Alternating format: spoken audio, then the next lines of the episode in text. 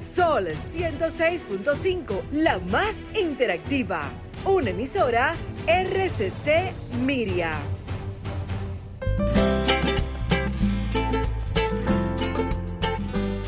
Preguntas y respuestas con altura y calidad. Entrevistas o compuestas en un paneo con personalidad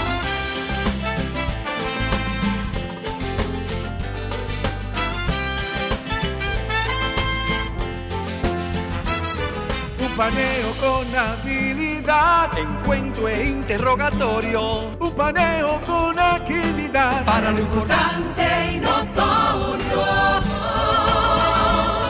Un paneo sin recreo.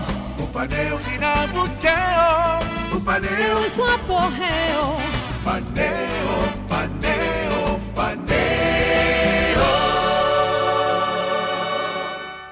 Saludos República Dominicana, soy José Eliseo Almanzar y esto es Paneo Semanal por esta Sol 106.5 FM. También en YouTube, en el canal de Sol 106.5 FM, en nuestro canal Paneo Semanal y en nuestras redes. Paneo Semanal Instagram, Paneo Semanal Facebook y Paneo Semanal Twitter, dando las gracias a Dios porque nos permite estar aquí con ustedes y a ustedes que nos hacen el honor de escucharnos. Y saludando a mi querido compañero de batallas, Luis Polanco. Muy buenos días, José Eliseo, y muy buenos días a nuestros amables telescuchas, amables televidentes a través de los medios de RCC Media.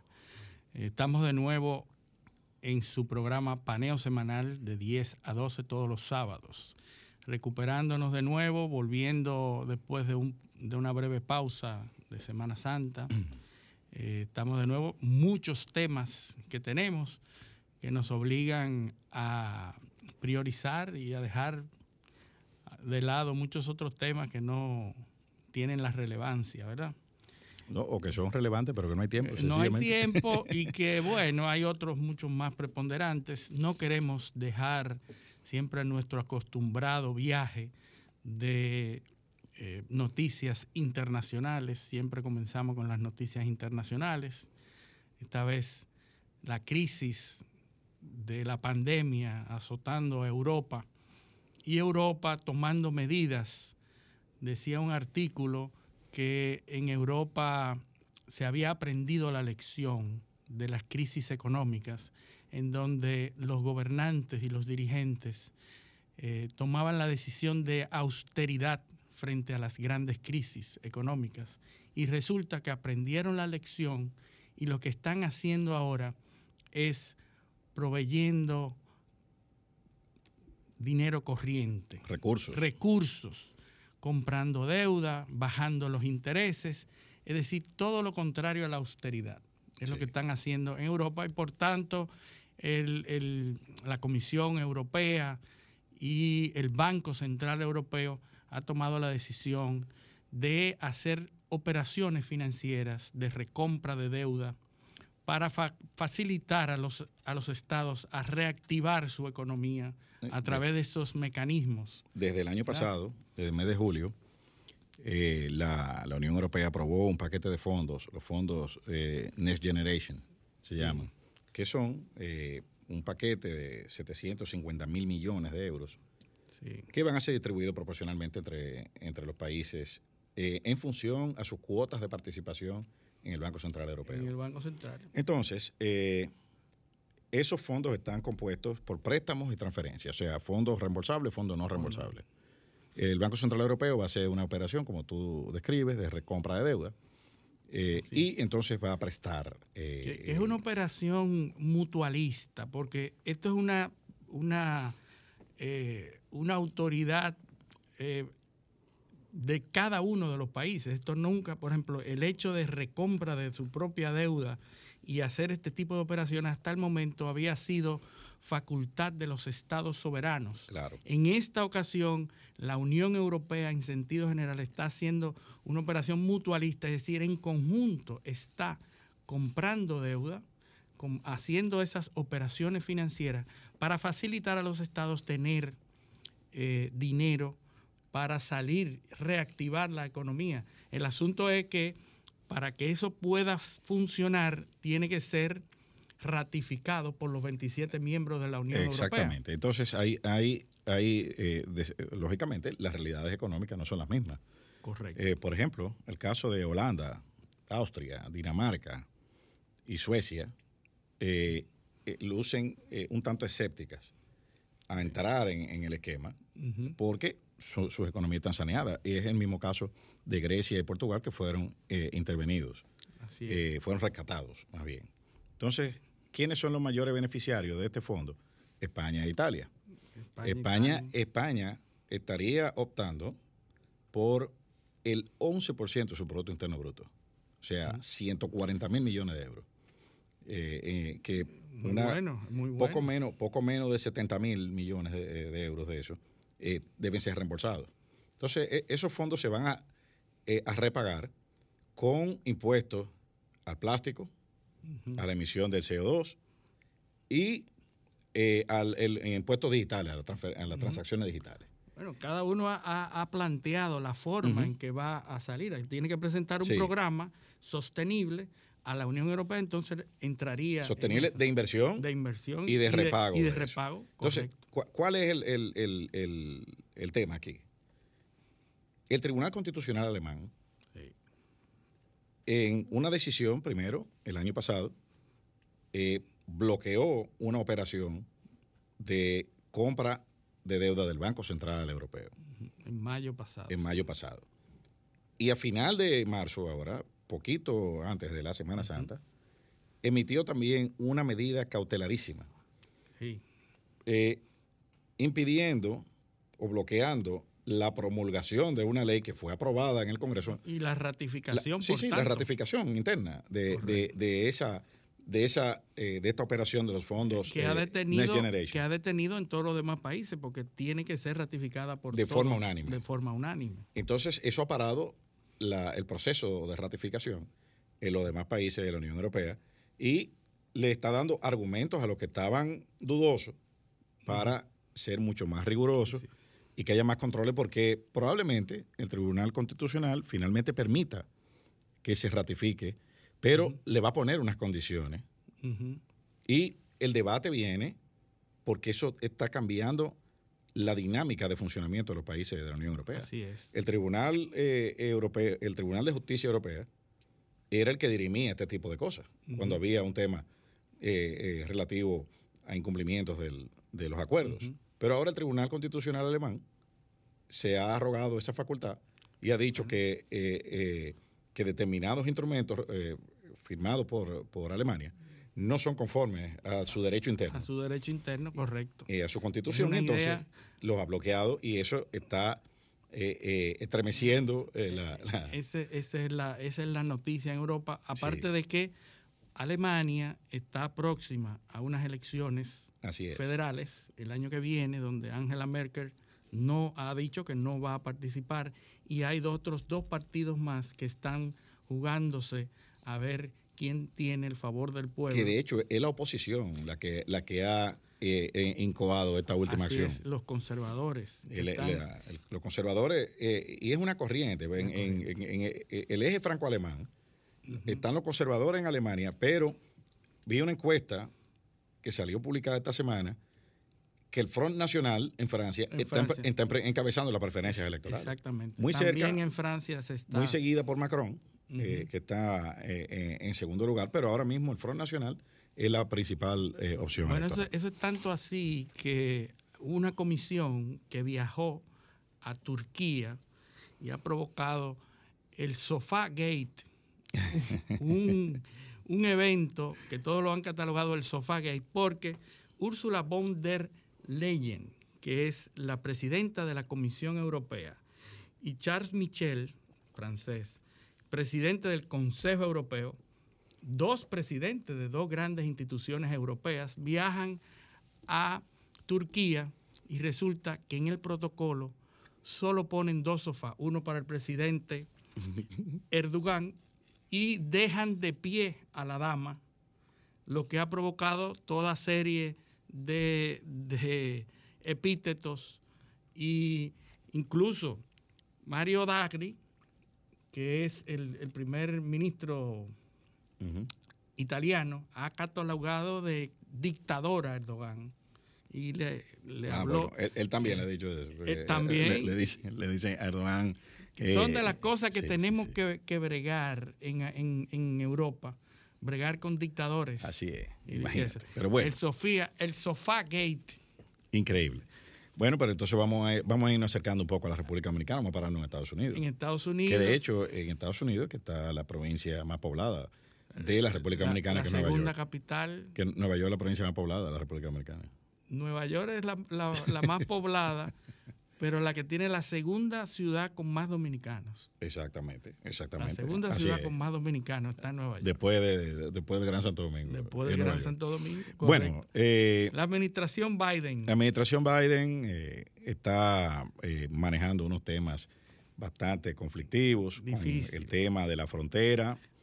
Eh, hay migración, 19 mil una situación caótica, masiva, la afluencia de migrantes a los Estados Unidos. 19 mil detenidos. O sea, Increíble. en, en los, en los- dent- en los refugios.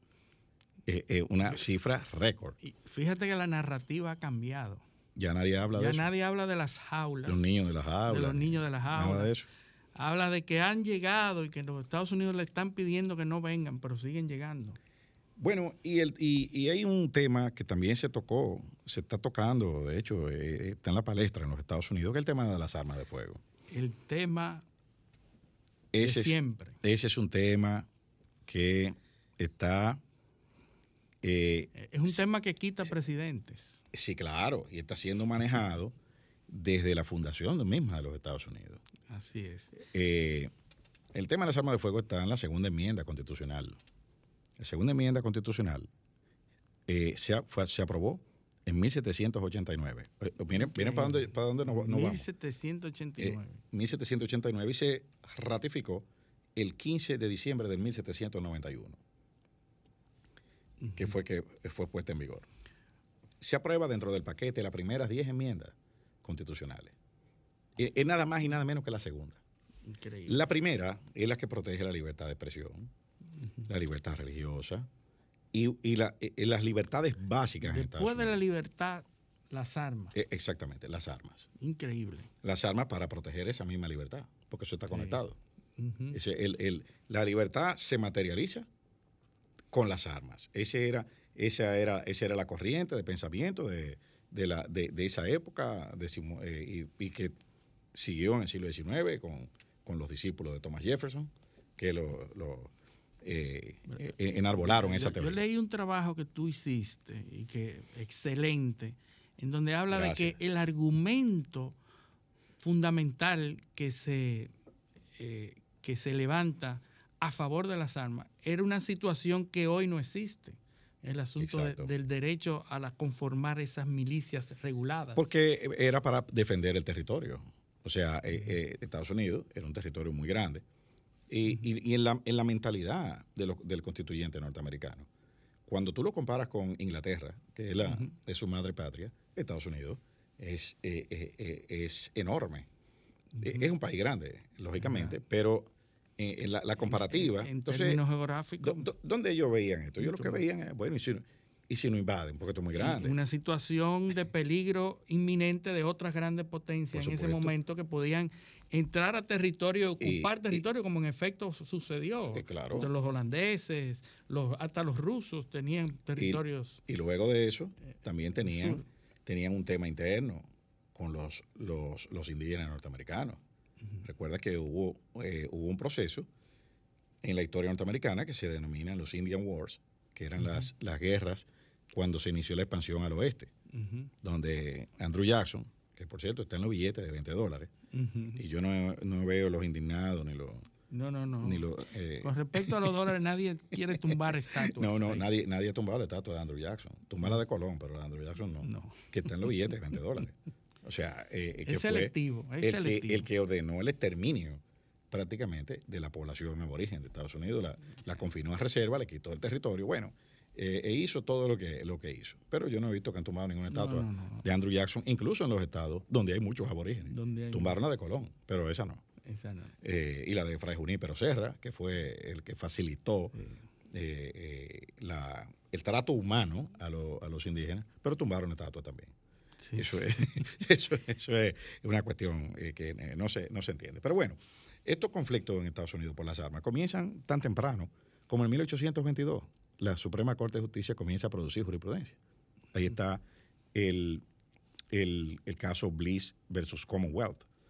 ¿Y qué, qué, cuál fue la, la, el, el, móvil de ese caso? Bueno, una prohibición de, de, la, de Kentucky, era en ese entonces el Commonwealth of Kentucky, uh -huh. para llevar armas visibles o ocultas. Uh -huh. La Suprema Corte de 1822 dijo que cualquier restricción estaba prohibida. Cualquier restricción al porte de armas Era un estaba atentado prohibida. al derecho de tener las, de Eh, las armas, segunda enmienda. Estaba prohibido. Eso, 1822. ¿eh? 1842. Arkansas versus Buzzard.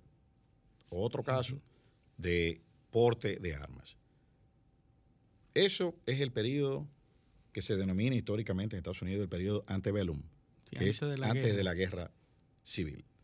Después de ahí, no hubo ningún, ni- o sea, ni- ninguna decisión de trascendencia hasta que Ronald Reagan, siendo gobernador de California, promulga la ley Mulford, que prohibía el llevar armas cargadas, en Cargadas. sitios pu- en sitios públicos en California.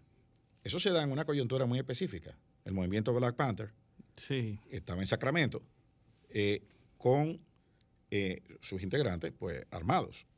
Entonces, se, Eh, se- elemento racial también. Racia- exactamente. O sea, no se puede llevar armas porque son los negros que la llevan. porque en este caso. momento lo está llevando los negros, hay que, hay que Ah, legislar. así, hay que legislar porque lo- eh, si Sí. eran blancos no pasaba nada. No pasaba nada. Como en efecto no ha pasado. Sí. Entonces, eh, esa, en, ese, en ese contexto, seguimos sin conflictos menores. Ujú. 1971, Las Vegas versus Moberg, otro caso. Otro caso. eh, la Corte de Apelación de Nuevo México, pues, eh, declaró no conforme a la Constitución una, una, una, disposición estatal que controlaba el- el- la tenencia y el porte de armas. Y eso sigue así hasta la década de los 80, que es donde comienza el giro que nos ha traído hasta ahora. En el 81 asume Ronald Reagan. De nuevo, un republicano que Pero ya como- sorprendentemente eh, Ya- eh, ya Ronald Reagan eh, eh, dirigió esa, esa legislación en California siendo republicano cuando a los republicanos se le asocia Y ahí es más que bien a, a las Ahí es que se le da poder a la NRA, a la National Rifle Association. Pre- eh, un miembro de la NRA es presidente. Ronald Reagan era miembro de la era NRA. miembro ya Entonces, llegó a presidente y eh, eh, esa, orga- esa organización pues adquiere una relevancia eh, política tremenda y comienza la presión del lobbying. que no lo Y ha viene- perdido más nunca Y viene el contralobbying después, que es el que instauran los demócratas en la administración Clinton.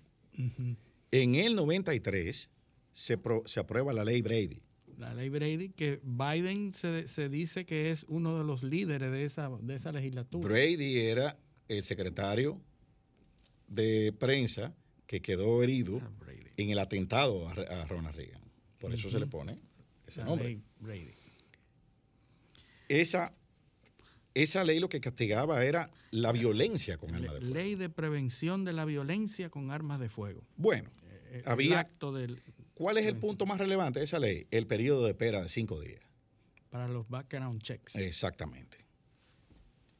En el 94, la administración Clinton aprueba la legislación más importante de control de armas que se ha dado en Estados Unidos, que es el Automatic and Assault Weapons Ban.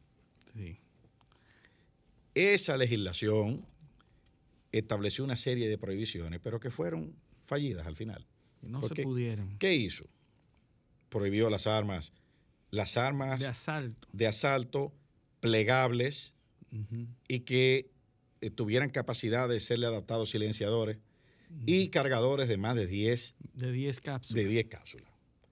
Pero que fueran fabricadas después de la ley. Claro, las que ya estaban fabricadas no, incluí, Bueno. no se incluían en esa Eh, legislación. Exactamente. Entonces, entonces, una prohibición temporal por 10 años fue que se, Ah. lo más que se logró, ¿eh?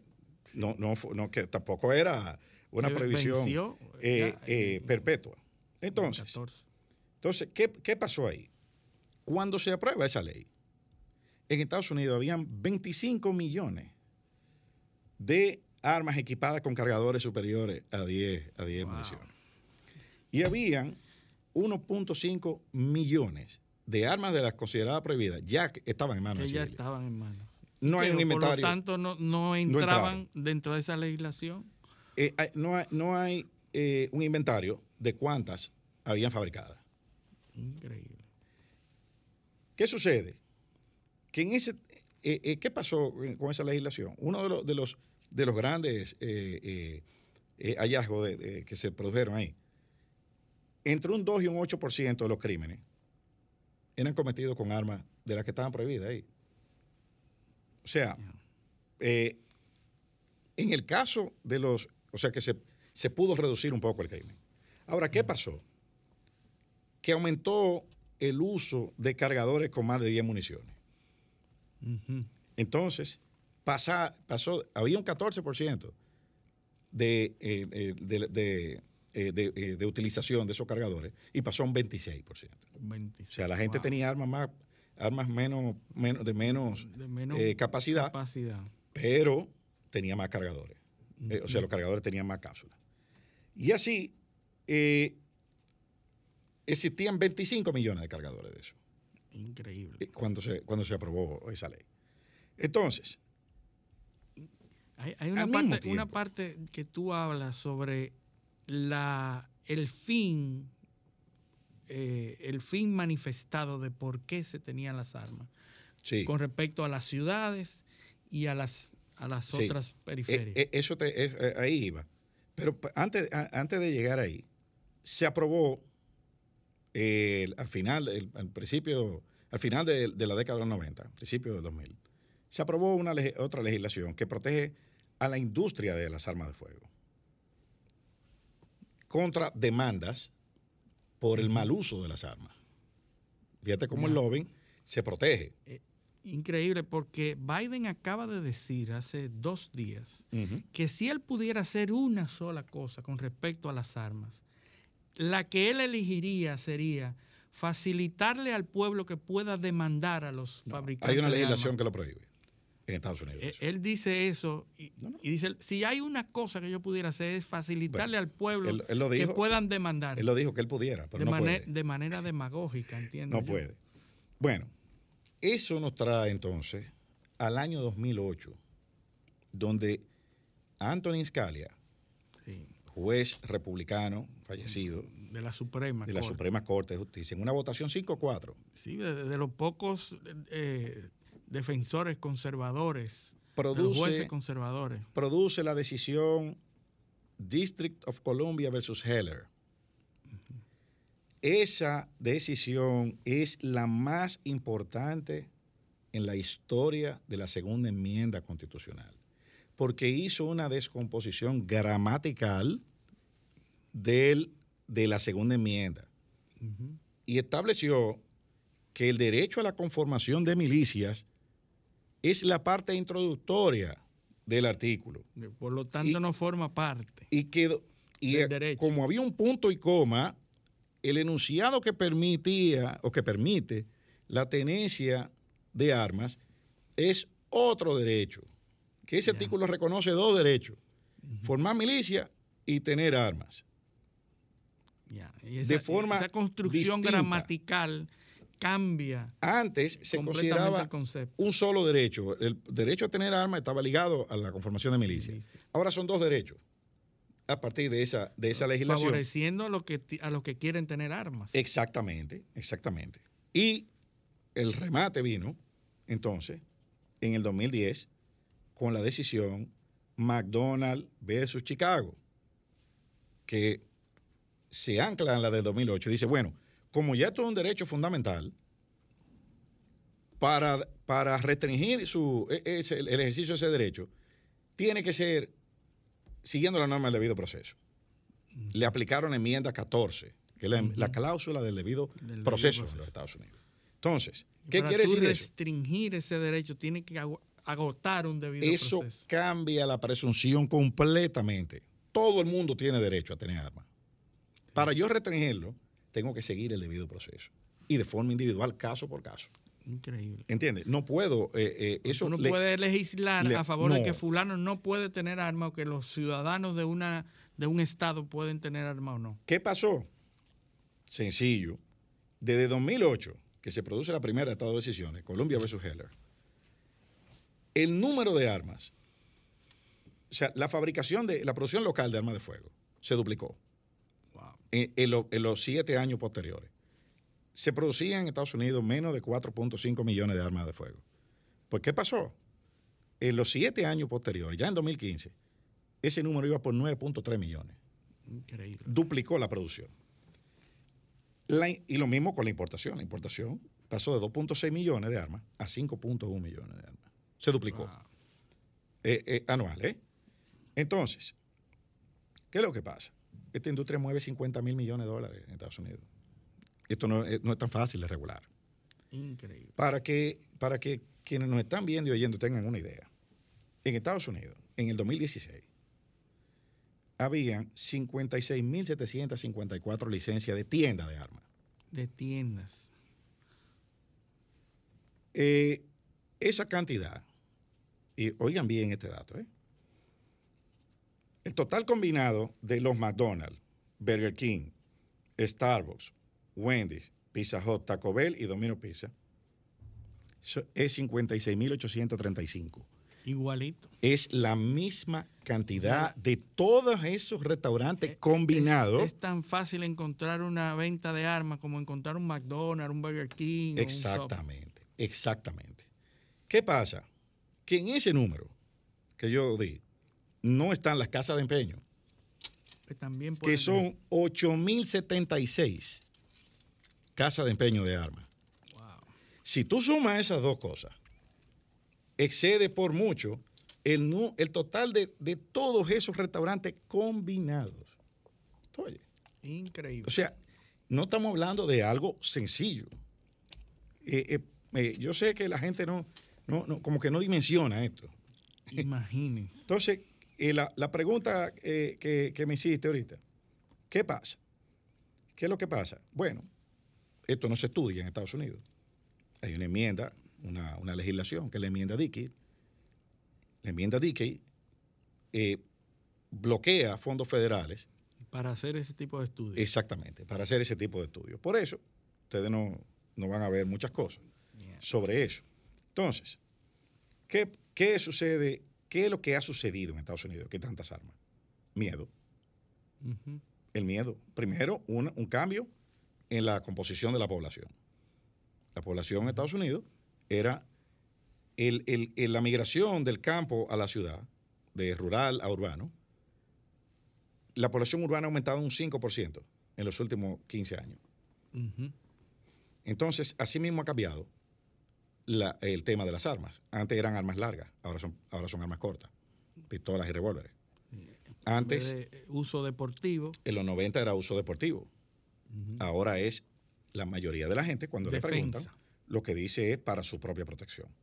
Ese es el principal motivo. Entonces, eh, ¿qué sucede? Bueno,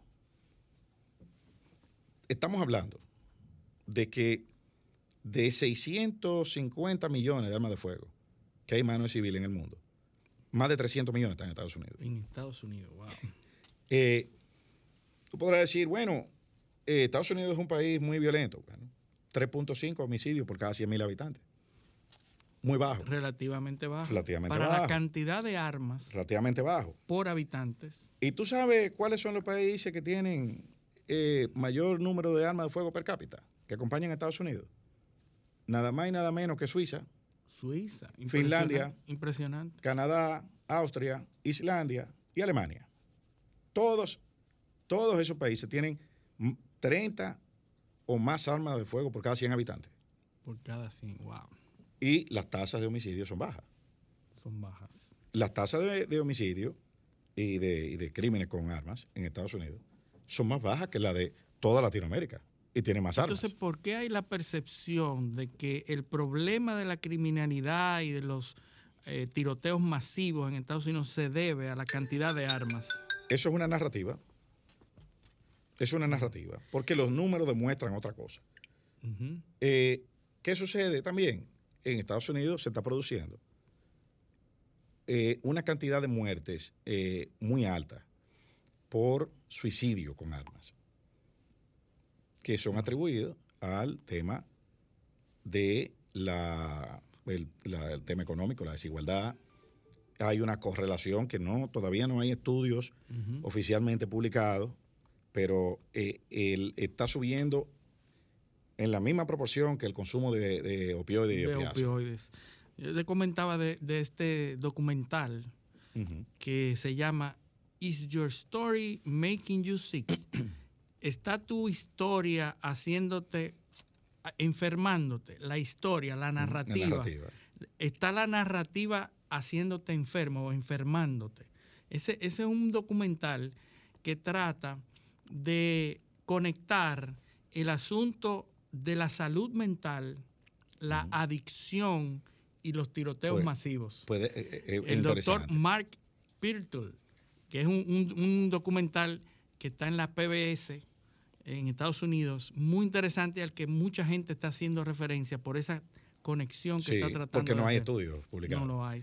Eh, para que tú tengas una idea del tema de los opiáceos en Estados Unidos y nuestros oyentes.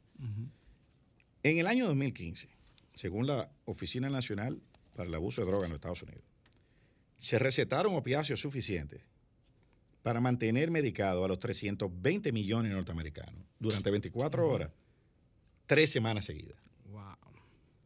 Esa tendencia en el año 2016 continuó y se recetaron 200, fueron expedidas 216 millones de recetas.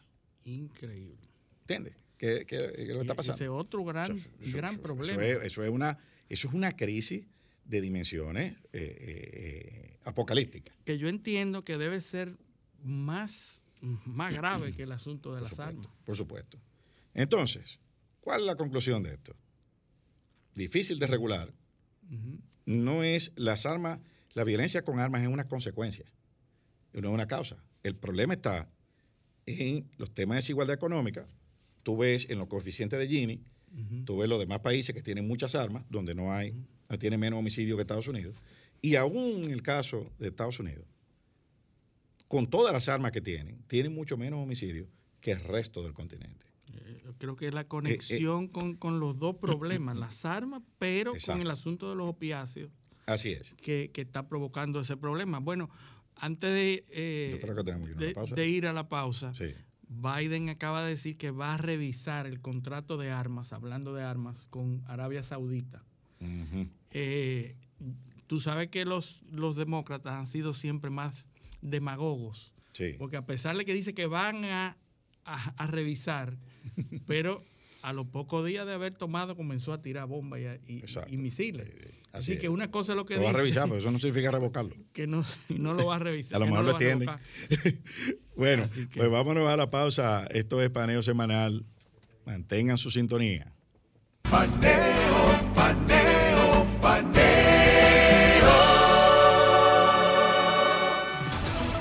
Sol 106.5, una estación del grupo RCC Miria.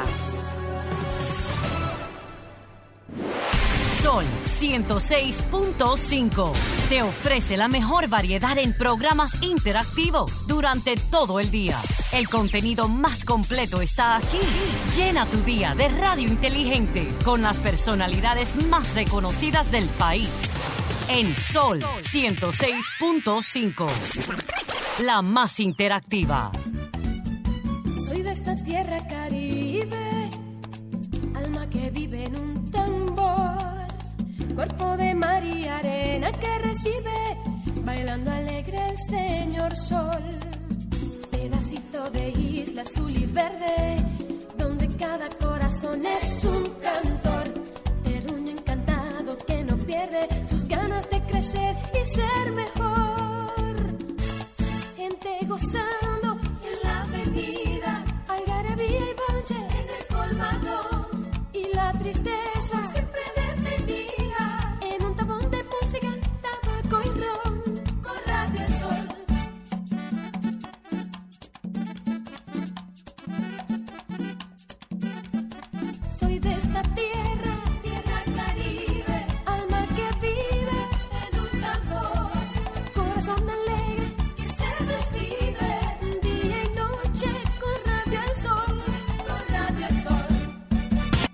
www.solfm.com.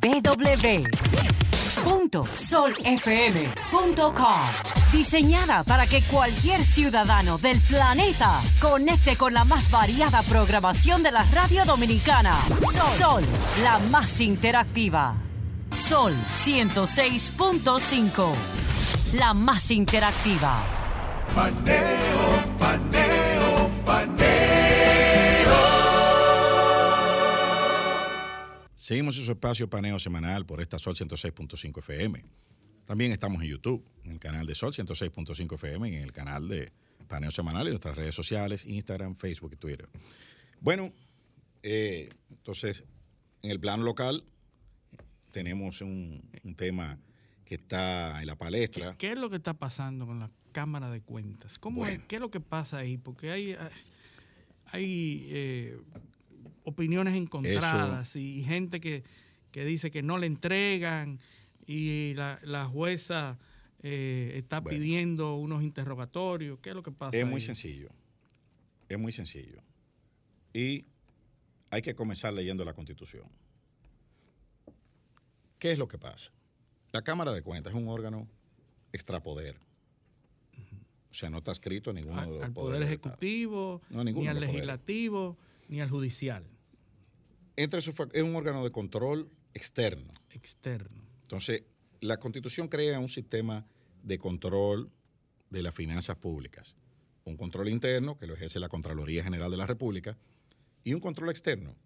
La Contraloría, como sabemos, está adscrita al Poder Ejecutivo. Poder y un control externo que lo ejerce un órgano extrapoder, Ujú. que es la Cámara de Cuentas. Controla a todos los demás órganos. Eh, entre las atribuciones de la Cámara de Cuentas está la realización de investigaciones especiales, requerimientos de una o de ambas cámaras legislativas. A requerimiento de una Sí, o ambas. Sí, sí, sí.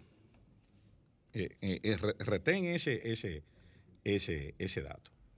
¿Qué es lo que está pasando? Tú sabes que, y nuestros oyentes y, te- y televidentes saben, que en las, eh, uno de los discursos políticos fue el tema de la corrupción. Corrupción, eh, eh, la lucha contra la impunidad, primero- etcétera, etcétera. Creo que uno de los primeros tem- te- temas de las Claro. pasadas elecciones era ese. Sucede, y viene a acontecer, que eh, hay una presión de la sociedad para que se produzcan resultados. Sí, todo el mundo quiere ver a la gente presa. Lo que queremos, lo queremos preso, bueno, Sí, etcétera. sí, cárcel. El presidente, cuando llega al poder, eh, o sea, el presidente lo sabe, es un hombre de Estado, y sabe que los procesos judiciales tienen su dinámica. Sí. Se designa un Ministerio Público Independiente. ¿Qué sucede? Aquí hay una jurisprudencia del Tribunal Constitucional, que es la sentencia 00115 del 28 de enero del año 2015, que dispone que las auditorías de la Cámara de Cuentas son la prueba por excelencia o la prueba primigenia en los casos de corrupción administrativa. Esa sentencia la pueden buscar, está en internet, la pueden leer. Incluso tiene unos conceptos de lo que es la autonomía funcional de los órganos, desarrolla Que todos esos define conceptos. cómo es que funciona eso. Exacto. La Cámara de Cuentas funciona con una ley orgánica del año 2004. 1004. Que casualmente, para que tú veas cómo son las cosas, fue aprobada y promulgada en el gobierno del PRD, donde habían 29 senadores del PRD, hoy PRM. El presidente de la Cámara de Diputados también era Alfredo Pacheco, igualito que hoy. O sea, es su propia ley. ¿eh? Entonces, esa ley establece cómo se hacen las auditorías y, y cuál es el proceso. En el artículo 33 de esa ley se, se- se dispone la realización de un plan anual de auditoría. Las auditorías que se hacen, auditorías financieras, que hay auditoría de gestión, hay auditoría de resultados, auditorías financieras y auditorías e, e investigaciones de proyectos especiales. Las que interesan en este caso son las de eh, la, la financiera. Del- acerca del manejo Por de los fondos. El artículo 33 establece que se hace un plan de auditorías. Ese plan, ese plan toma como referencia las remisiones que hace la Contraloría General de la República de las diferentes eh, procesos de auditoría de control interno que ha hecho. Se lo remite a la Cámara de Cuentas, la Cámara de Cuentas entonces en función de eso hace un plan. Ese plan debe ser remitido el 30 de septiembre. Retén esa fecha. 30 de septiembre. ¿Qué pasa? Bueno, es muy sencillo. Este es un gobierno que se acaba de instalar. El Contralor acababa de llegar. Probablemente, estoy casi seguro, de que eso no llegó el 30 de septiembre para hacer el plan de las auditorías del 2021. Pero había que producir algún resultado. Esa planificación, como te expliqué, se da en función de esa remisión que hace la Contraloría. Entre el 6 y el 23 de octubre, o sea, siete días después de, vencido el plazo, ¿tú sabes cuántas comunicaciones envió la Procuraduría a la Cámara de Cuentas pidiendo auditoría? 20. Pero la Procuraduría a la Cámara de Cuentas. A la Cámara de Cuentas. No, no ninguna, no ninguna de las de la Cámara Legislativa, como yo te. Sí, pues ahora tú me acabas de decir que la Procuraduría está pidiendo auditoría a la Cámara de Cuentas. Claro. Cuando el procedimiento es las cámaras legislativas. Se hace un plan con la información que llega de Contraloría. Y si se pide una auditoría fuera de ahí, eh, o una investigación especial, es una de las dos cámaras, o ambas. O sea, los dos caminos están ahí. Correcto. O sea, la que, la que defina el plan de auditorías. Exactamente. O si son especiales. Una de las dos, cámaras, de las dos cámaras, o ambas. ¿Qué pasa? Que aquí hay 20 solicitudes de auditoría que se dieron entre el 6 y el 23 de octubre. ¿Son solicitudes de auditorías nuevas o las ya hechas? Nuevas. Nuevas. Nuevas. Era imposible incluirlas en el plan. Que estuvieran en el plan e, incluirla en, e incluirla en el plan de 2021. ¿Por qué? Porque hasta el 30 de octubre la, ley lo dice, es, taxativa. En eso es una regla. Eso no está sujeto a, interpretación. Entonces, hay que buscar culpable. o sea, alguna cabeza Entonces la Procuraduría lo que hace es que enfila sus cañones hacia los miembros de la La Procuraduría alega obstrucción de justicia. Pero ¿qué sucede?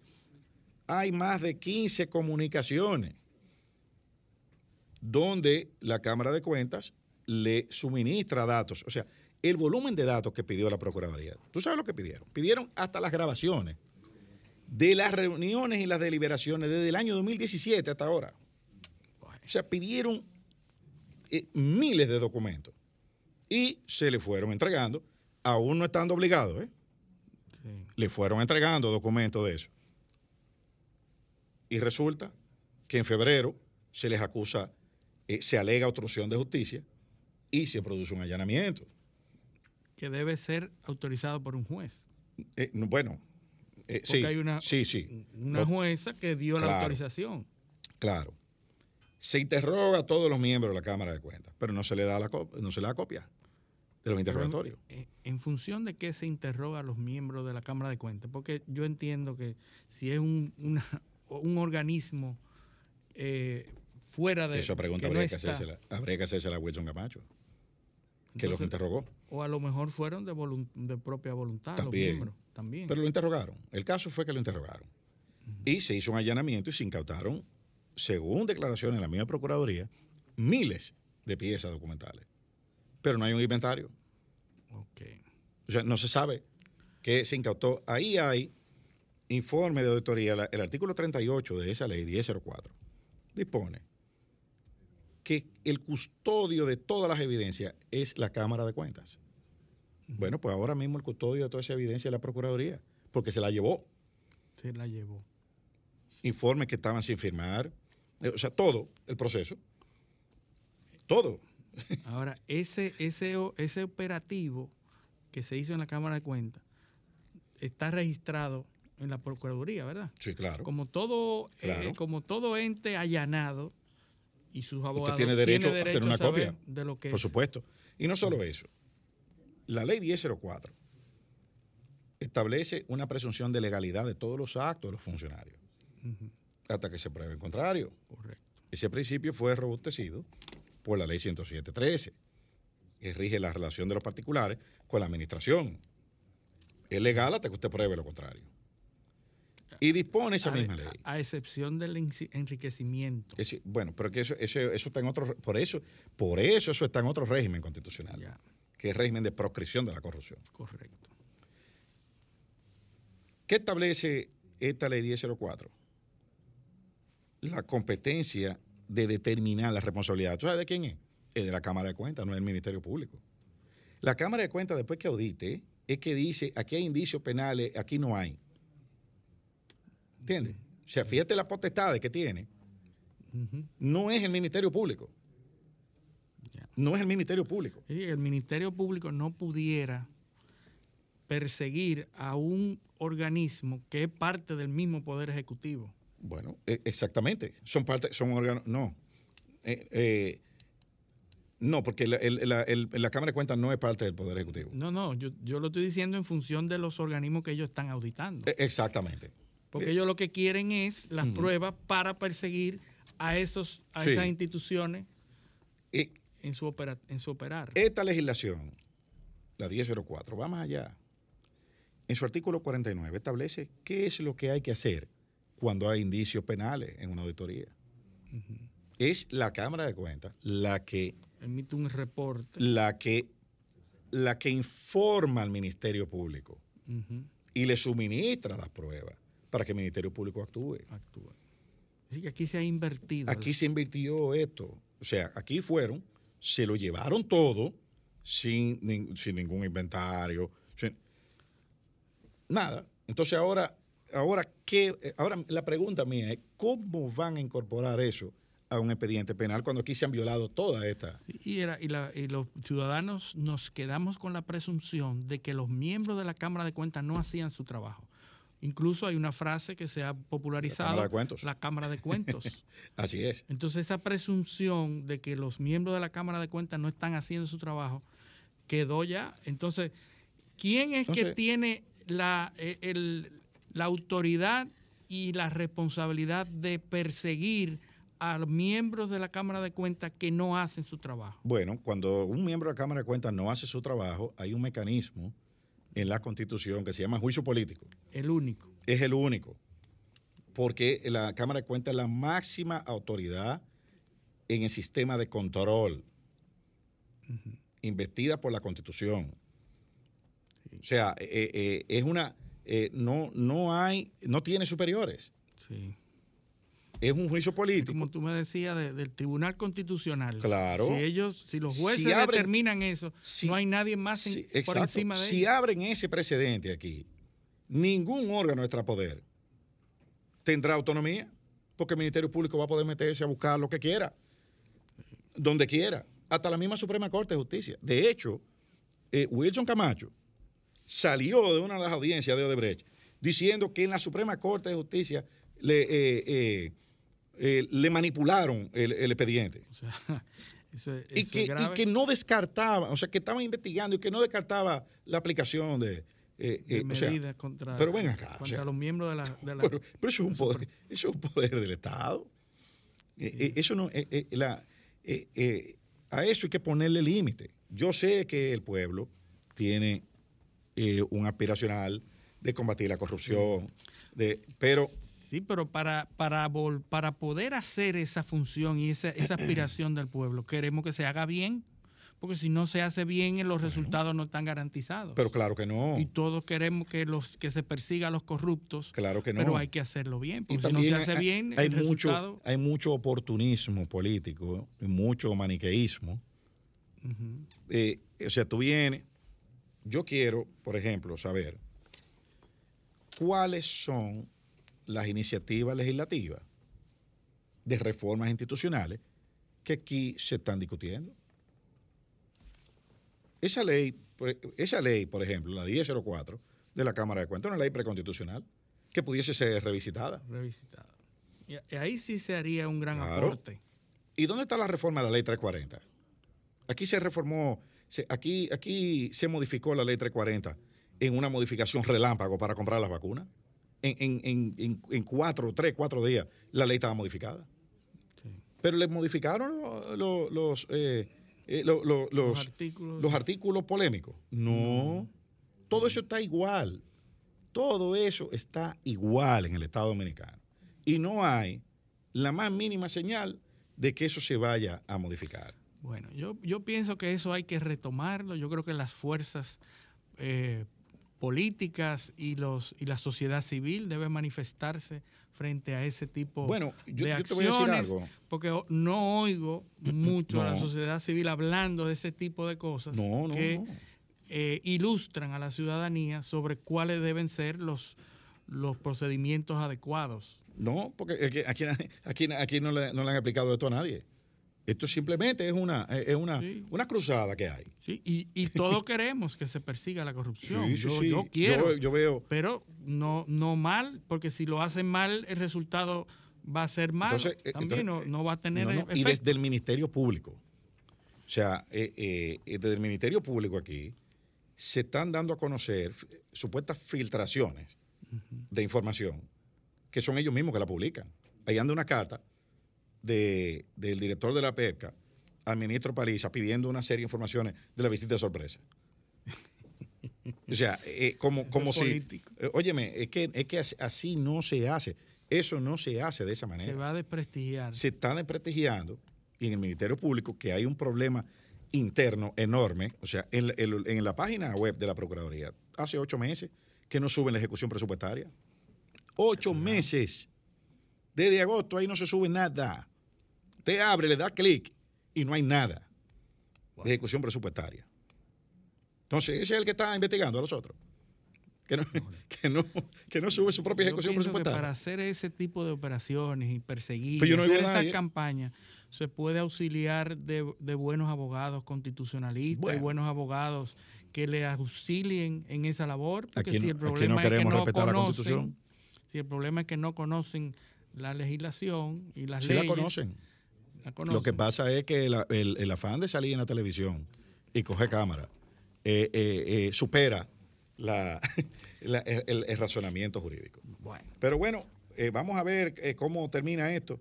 Pero una vez más nos estamos jugando la, institucionalidad de este país.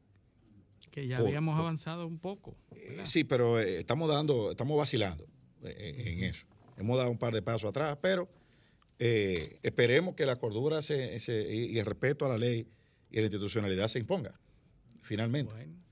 Así que... Hay que dar la pausa para y presentar nuestros invitados del día de hoy. Así es, así es. Vámonos a la pausa y venimos con nuestros invitados que ya están aquí en el círculo de espera. Esto es Paneo Semanal. No le cambien. Paneo, paneo,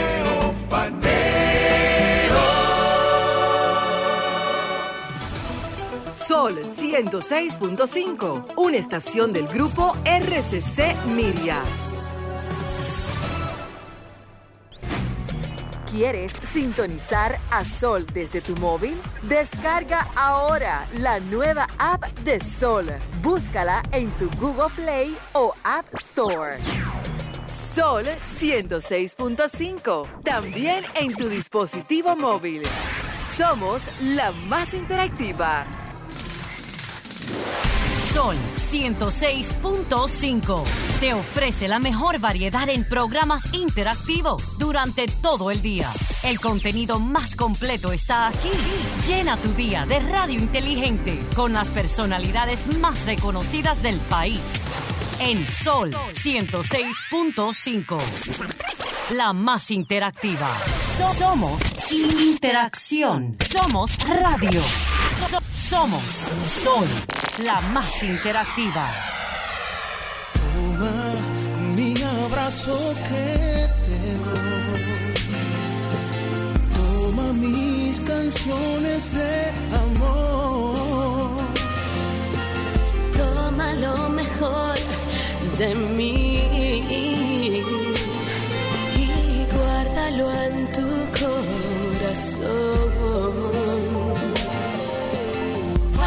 que vivamos juntos bajo este mismo sol. Sol 106.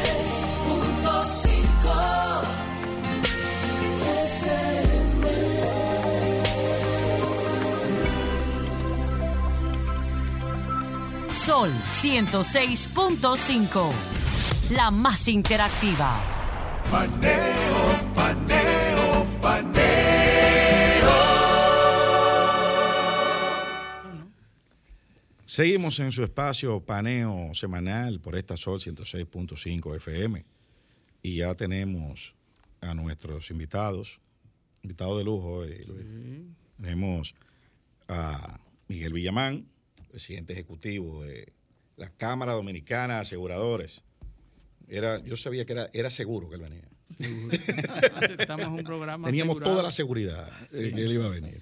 Y tengo, tengo, estoy muy orgulloso hoy porque tengo a un, a un hermano de toda la vida, que es desde que somos hermanos hace como más de 100 libras, ¿verdad? hace más de 100 libras. que es Rubén Bonilla, que es presidente de Cuna Mutual Dominicana. Eh, con ellos vamos a hablar de el seguro, los seguros y otros temas económicos, porque los seguros, señores, Bueno, es mejor tenerlo y no necesitarlo que necesitarlo y no y tenerlo. no tenerlo. Esa es, esa es, esa es la realidad. Pero para ambientar un poco y entrar en materia con ellos, tenemos que mencionar eh, las, eh, a grandes rasgos lo que fue la información que produjo el Banco Central esta semana de las señales de recuperación económica. Eh, 1.1% eh, ha aumentado la actividad, la actividad económica y hay indicadores que se están moviendo eh, hacia eh, número positivo, todavía es un proceso. Eh, eh, la caída fue muy abrupta. Eh, el índice en mensual de actividad económica está reflejando ya eh, indicadores eh, que lo ubican en una tendencia al alza. Así que eso es bastante positivo. El FMI también ajustó las eh, perspectivas de crecimiento para la economía dominicana. Hizo un reajuste. Sin embargo, hay un indicador que sigue preocupándonos, que es el, el indicador de deuda. Sí. El proceso de endeudamiento eh, al que no- nos vimos sometidos el año pasado fue eh, una cuestión sin precedentes en la historia. Eh, como, como ha estado pasando en todos los en- países. en todo el mundo, o sea- Y siempre habíamos dicho que los informes del Banco Central siempre son oportunos. Porque cada Sí. vez que se necesita escuchar un informe y, y- y saber las perspectivas económicas, ahí sale Exacto. el informe del Banco Central, que en esta ocasión por arte de magia, exacto. siempre casualidad o, o- o destreza de las autoridades que salen y sacan, y siempre se habla del outlook, de, de las perspectivas de recuperación, y siempre son positivas, optimistas. Bueno, En este caso, el- el- lo del informe de- del, del Fondo Monetario es a raíz de la solicitud que hizo la República Dominicana de acceder a los fondos de, reti- de recursos de retiro eh, especial, el- los Derecho- fondos derechos especiales de giro. es- que- que- que es lo exactamente, que, que- es un instrumento que permite a los países sacar, eh, retirar rápidamente fondos especiales para recuperación. Y en esta ocasión el, el Fondo Monetario a- eh, anuncia en ese informe que la República Dominicana tiene buenas perspectivas para el repago Claro. y analiza toda la, la- la actividad económica que, que hace que ellos aprueben ese tipo de, de lo que Cabe- cabe ese destacar- financiamiento. Cabe destacar que eh, la República Dominicana desde, es miembro del Fondo Monetario desde 1945 Ujú. eh, y ha hecho 10 acuerdos con el Fondo Monetario Internacional en toda su, en toda su historia eh, de, de- de- de membresía. Está Eh, accediendo a 650 millones de dólares Así es. de ese eh, retiro rápido de recursos. Dos indicadores a poner atención. Inflación 6.2%, alta. Ujú. Está al alza, eh, una inflación que es eh, más o menos el doble de, de la, de los, del ritmo de inflación de los, últimos, de los últimos años. Ese indicador hay que ponerle atención, incluso con el tipo de cambio eh, eh, bajo.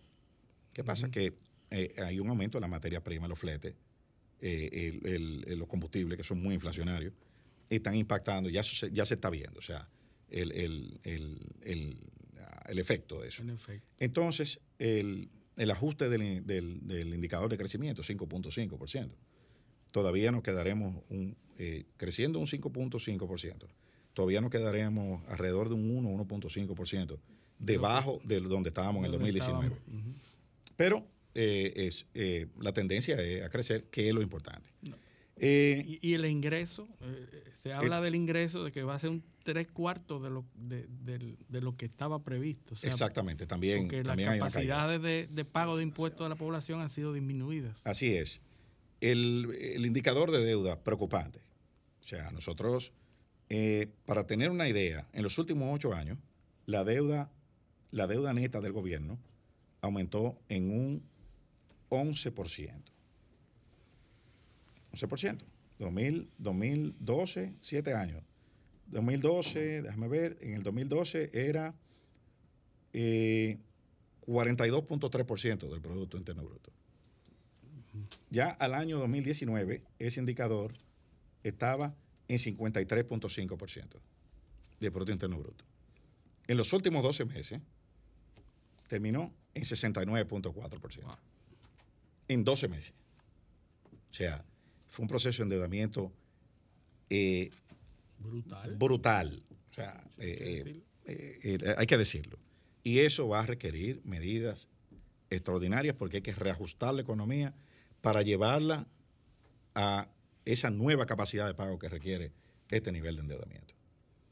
Así que eh, eso, eso hay que atenderlo. Eso hay que atenderlo. Definitivamente ya hay que dejarse de populismo y de, y de que de política. Eso hay que resolverlo porque si no, vamos a, a, destruir todo lo que se ha conseguido en, en, en, los últimos años. Así que bueno, y como, como motores y parte de ese crecimiento está el sector seguro. El sector seguro eh, es, es, uno de, los, de los indicadores eh, más interesantes de actividad económica, porque en todo hay un seguro envuelto, ese tu socio invisible. Sí, sí. Analizando eh, eh, la, las operaciones de seguro podemos saber cómo andan. Cómo van algunos sectores, el comportamiento. Entonces, vamos a hablar con, con, con, con, el hombre que representa a todos los aseguradores, que es Miguel Villamán. Gracias. Miguel, ¿cómo eh, el COVID todavía no ha pasado, pero por lo menos ya tenemos la ruta hacia la salida? Sí. Eh, ya tenemos más o menos un time frame. Eh, de por dónde nos vamos, probablemente 12 meses, eh, probablemente 18, pero ya estamos navegando hacia la salida. Primero, ¿Cómo, ¿Cómo, ha impactado primero? ¿Cómo le fue a ustedes con el COVID? Eh, muchas gracias por permitirnos pues, estar aquí hoy en la mañana, un sábado que interesante para hablar de la actividad aseguradora. Como bien tú dijiste, es bueno tenerlo y no necesitarlo que necesitar y no tenerlo, ¿no? Siempre cuando hay una, una situación este, de una desgracia, siempre la gente tenía seguro, porque definitivamente no hay mucha cultura. Te puedo decir, eh, y tomando en, consideración el comentario sobre qué es lo que incide el seguro en la actividad comercial, te puedo decir que prácticamente el 70% de las primas que hoy en día se suscriben en el mercado asegurador es prácticamente obligatorio.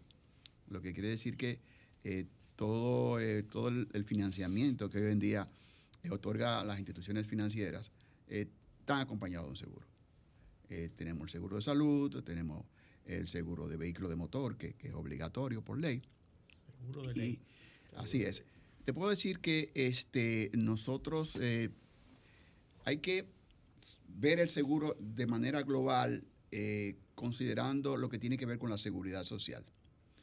Tú sabes que en la seguridad social, que son tres regímenes, que son pensiones, salud y riesgo laboral, en el caso de salud están las ARS que ofrecen el servicio de salud pero para la cobertura contributiva obligatoria. O sea, eh, se crearon esas entidades para precisamente manejar el seguro obligatorio que nos descuentan a todos nosotros uh -huh. en, en, las, donde trabajamos. Entonces sucede que del otro lado estamos los aseguradores, que estamos bajo la ley 14602, que también vendemos seguro de salud, pero ya no es obligatorio, sino es el seguro que tú contratas eh, de manera uh, opcional sin necesidad de que haya una, obliga una obligación. Entonces, tanto el de la seguro de las ARS como el de las compañías de seguro, en cierta forma se complementan. Uh -huh. Porque en las compañías de seguro, en su mayoría, eh, se vende seguro de vida, seguro de salud internacional y seguro local. Hoy en día hay una modalidad de que el seguro internacional está cubriendo localmente. Y eso pues eh, ha sido un, elemento importante para los consumidores de seguro. Entonces, con lo que respecta a salud, que es el, ahora mismo el ramo consolidado más grande de la industria. En el lado nuestro representa prácticamente el, el 30% de, de, del, primaje de, del sector asegurador y en, y en el lado de las ARS otro tanto. Entonces, ¿qué sucede? Trayendo esto al tema del COVID, eh, a raíz de en, cuando vino el COVID hace un año, eh, vino la pregunta, ¿está cubierto el COVID? Las pandemias no están cubiertas en las pólizas de seguros, tanto locales como internacional. ¿Qué hizo la industria a nivel mundial? La industria a nivel mundial, como una forma de colaborar con la economía mundial, dijo, vamos a cubrir todos. Todo increíble. En diferentes países acordaron tanto los aseguradores como los reaseguradores de cubrir la pandemia. Y se está haciendo.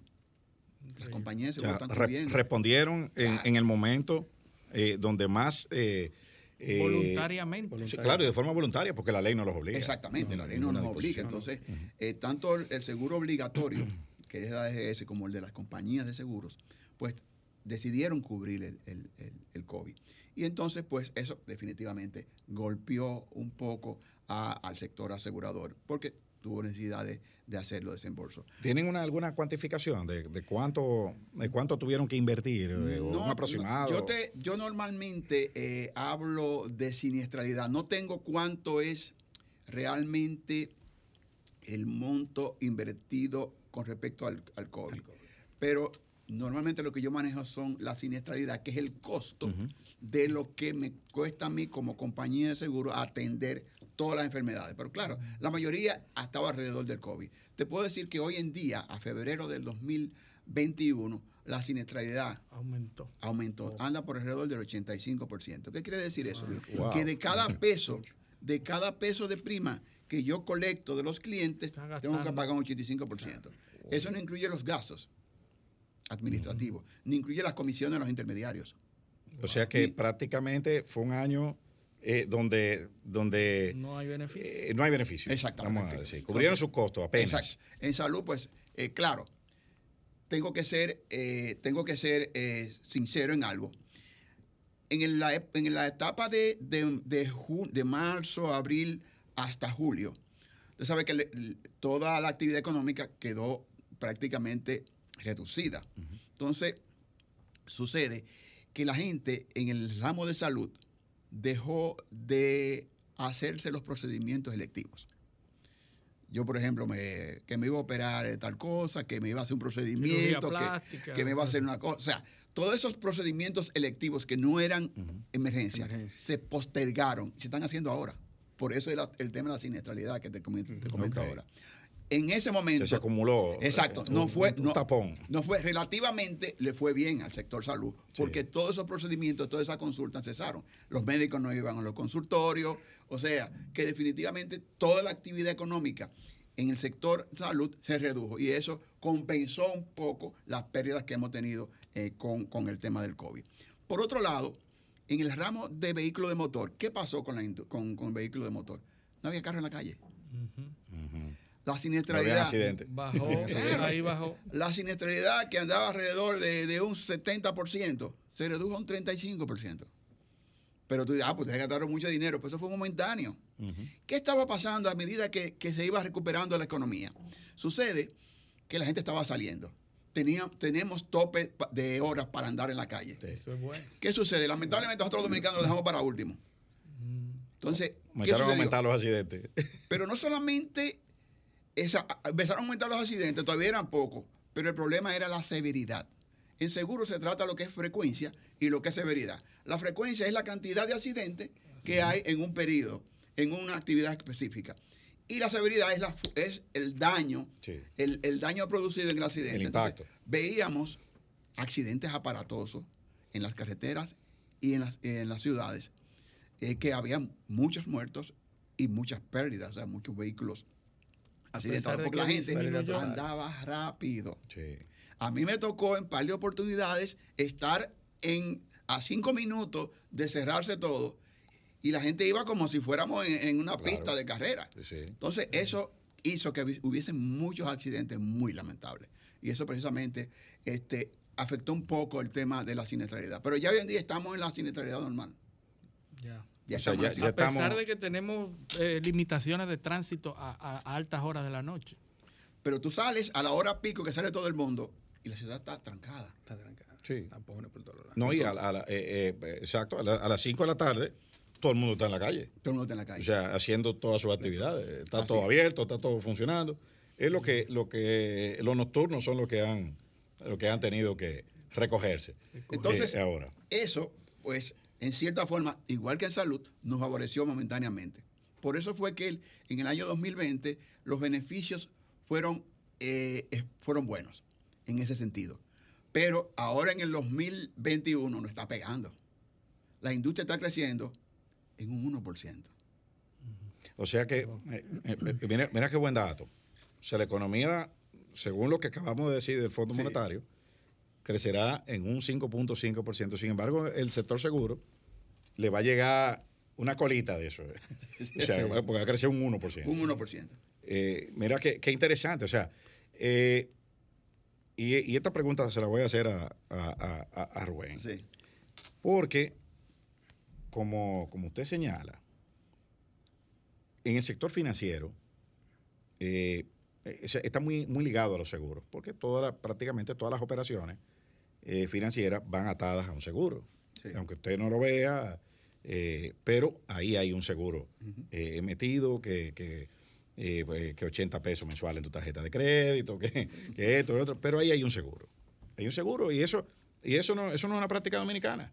Eso es a nivel mundial. Sí, de hecho, la, Sí, la crisis, la crisis, la crisis de la, de la, de la hipoteca subprime en Estados Unidos, por donde vino fue por el que aseguraba las hipotecas. Ujú, ¿Entiendes? O sea, el, el- el asegurador quebró y como el asegurador quebró, bueno, pues esto no vale nada porque esto no lo garantiza a nadie y se fue el mercado completo eh, pues, detrás de eso. El, el mercado en el mundo entero. O sea, quebraron en Estados. Unidos y se fue en el mundo entero porque eso fue un, un efecto en cascada.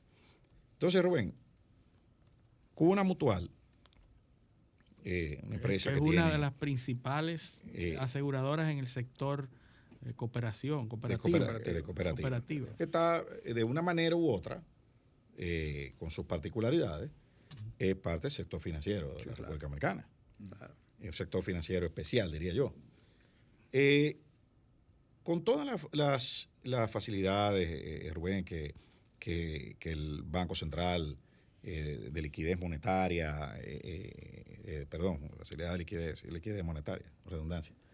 Eh, con toda la facilidad de liquidez, el- entiendo que aumentó el número de créditos. Esos créditos llevaban un seguro. Entonces, en ese sector, ¿cómo, cómo, cómo les fue a, eh, a ustedes? Mira, paradójicamente, y ahí voy hilvanando con mi hermano Miguel, eh, no es así. Realmente los créditos, por lo menos al sector que yo voy dirigido, que es el sector cooperativo, aunque está dentro, y hay que hacerle caso, estuve en estos días, le envié conversando por WhatsApp con, con Alejandro Fernández de la superintendencia, que nos ha colaborado en varias ocasiones con el sector cooperativo.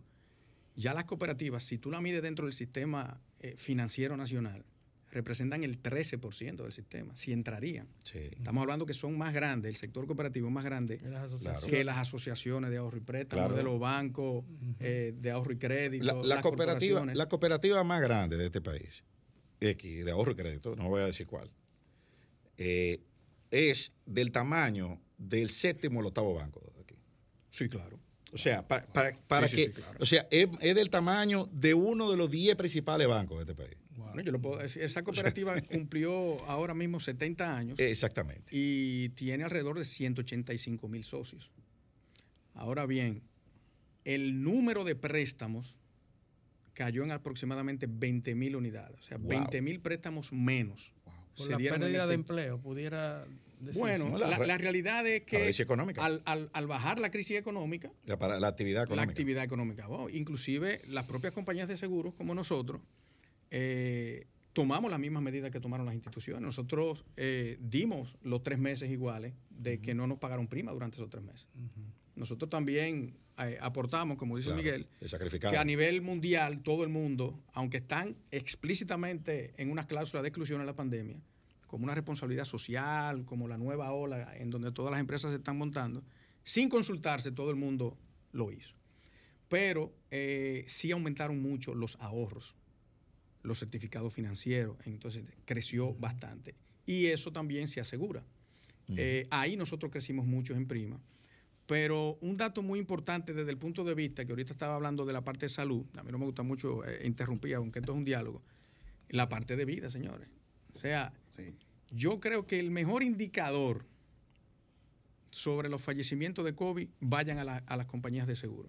En el caso de nosotros, que somos exclusivamente de seguro de vida, nosotros pagamos al cierre de diciembre de 2020 246 reclamos por COVID. Wow. 246. Mucho. Obviamente, al, tener casi prácticamente el 66% de participación en el mercado, en el sector cooperativo, o sea, nosotros tenemos un liderazgo eh, que cumplimos 70 años, de hecho, en mayo ahora también, en República Dominicana. La empresa tiene 86 años a nivel mundial. Pero al tener el 66% de todas las primas del sector cooperativo que paga, que paga prima, eh, obviamente recibí ese impacto, pero estamos hablando de 246 fallecimientos. En el caso de fallecimientos sí están cubiertos. Sí están cubiertos. No es con el, como el caso de la salud. Sí están cubiertos. Los fallecimientos eh, eh, por pandemia, sí. bueno, depende, porque hay, depende el tiempo en que fallezca. Si ese socio tomó un préstamo y existe una persistencia, no tiene cobertura. Exacto.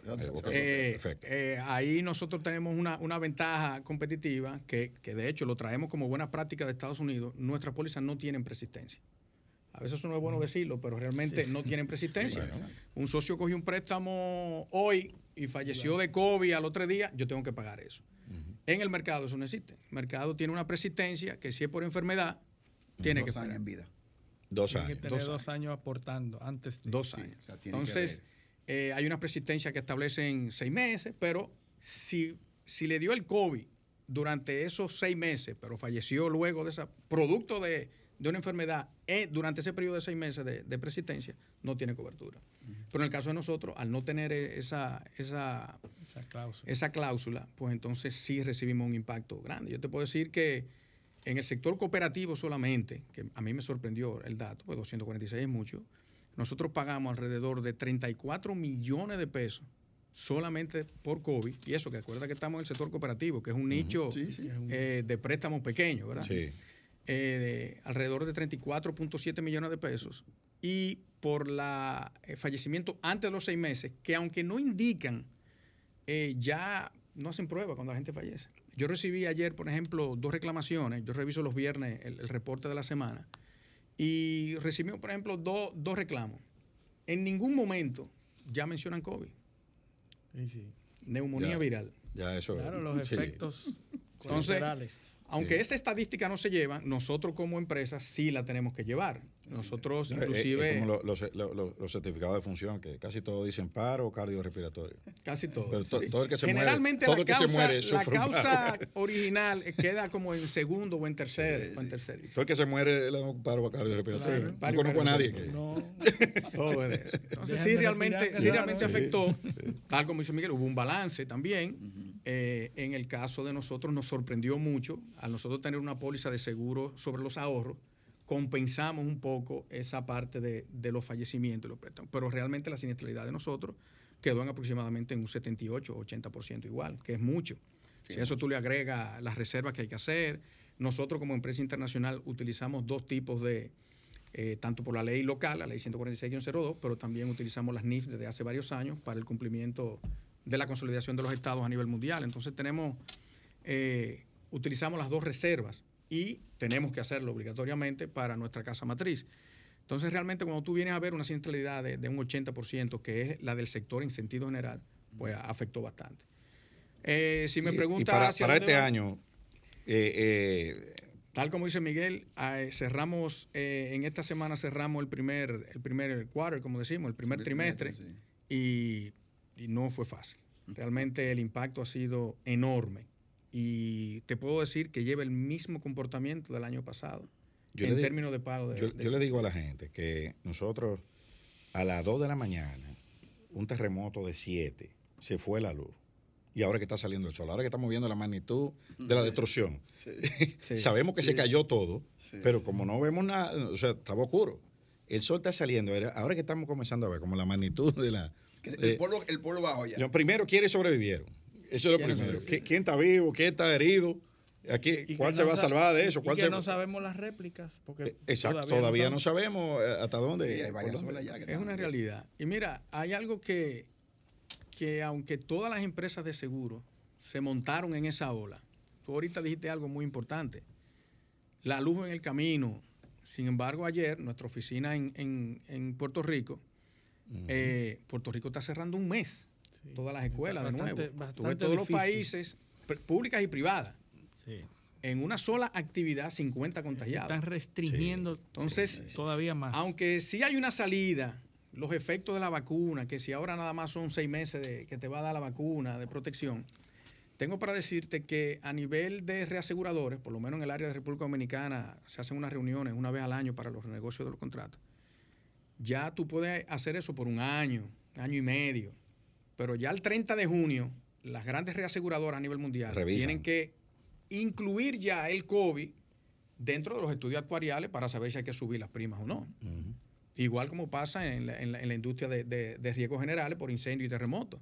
el efecto de los huracanes María, eh, eh, Irma. y el terremoto en Puerto Rico, en la zona de nosotros, indudablemente, aunque aquí no haya llegado nada, impacta porque no ven como región. Tenemos, aumentó la probabilidad de. Y eso entra dentro de los estudios actuariales. Ya sí, la, o sea que, eso, al aumentar el riesgo y lógicamente eh, la, frecuencia de los huracanes, o sea, el, año pasado, antepasado, agotamos el alfabeto completo y recurrimos al alfabeto griego para, para nombrar huracanes. O sea, yo en mi vida había visto eso. Eh, en el, huracán David fue en el 79. 79. O sea, y fue en septiembre. Y era, iba por la D de David. O sea, nosotros agotamos todo el alfabeto y, recurrimos al alfabeto griego. O sea, eh, para, para poder. Entonces, significa que la frecuencia eh, de, huracanes. Eh, en la industria del seguro, y Miguel puede también abundar un poco más sobre eso, en la industria del seguro no, no se toman decisiones de un año a, otro.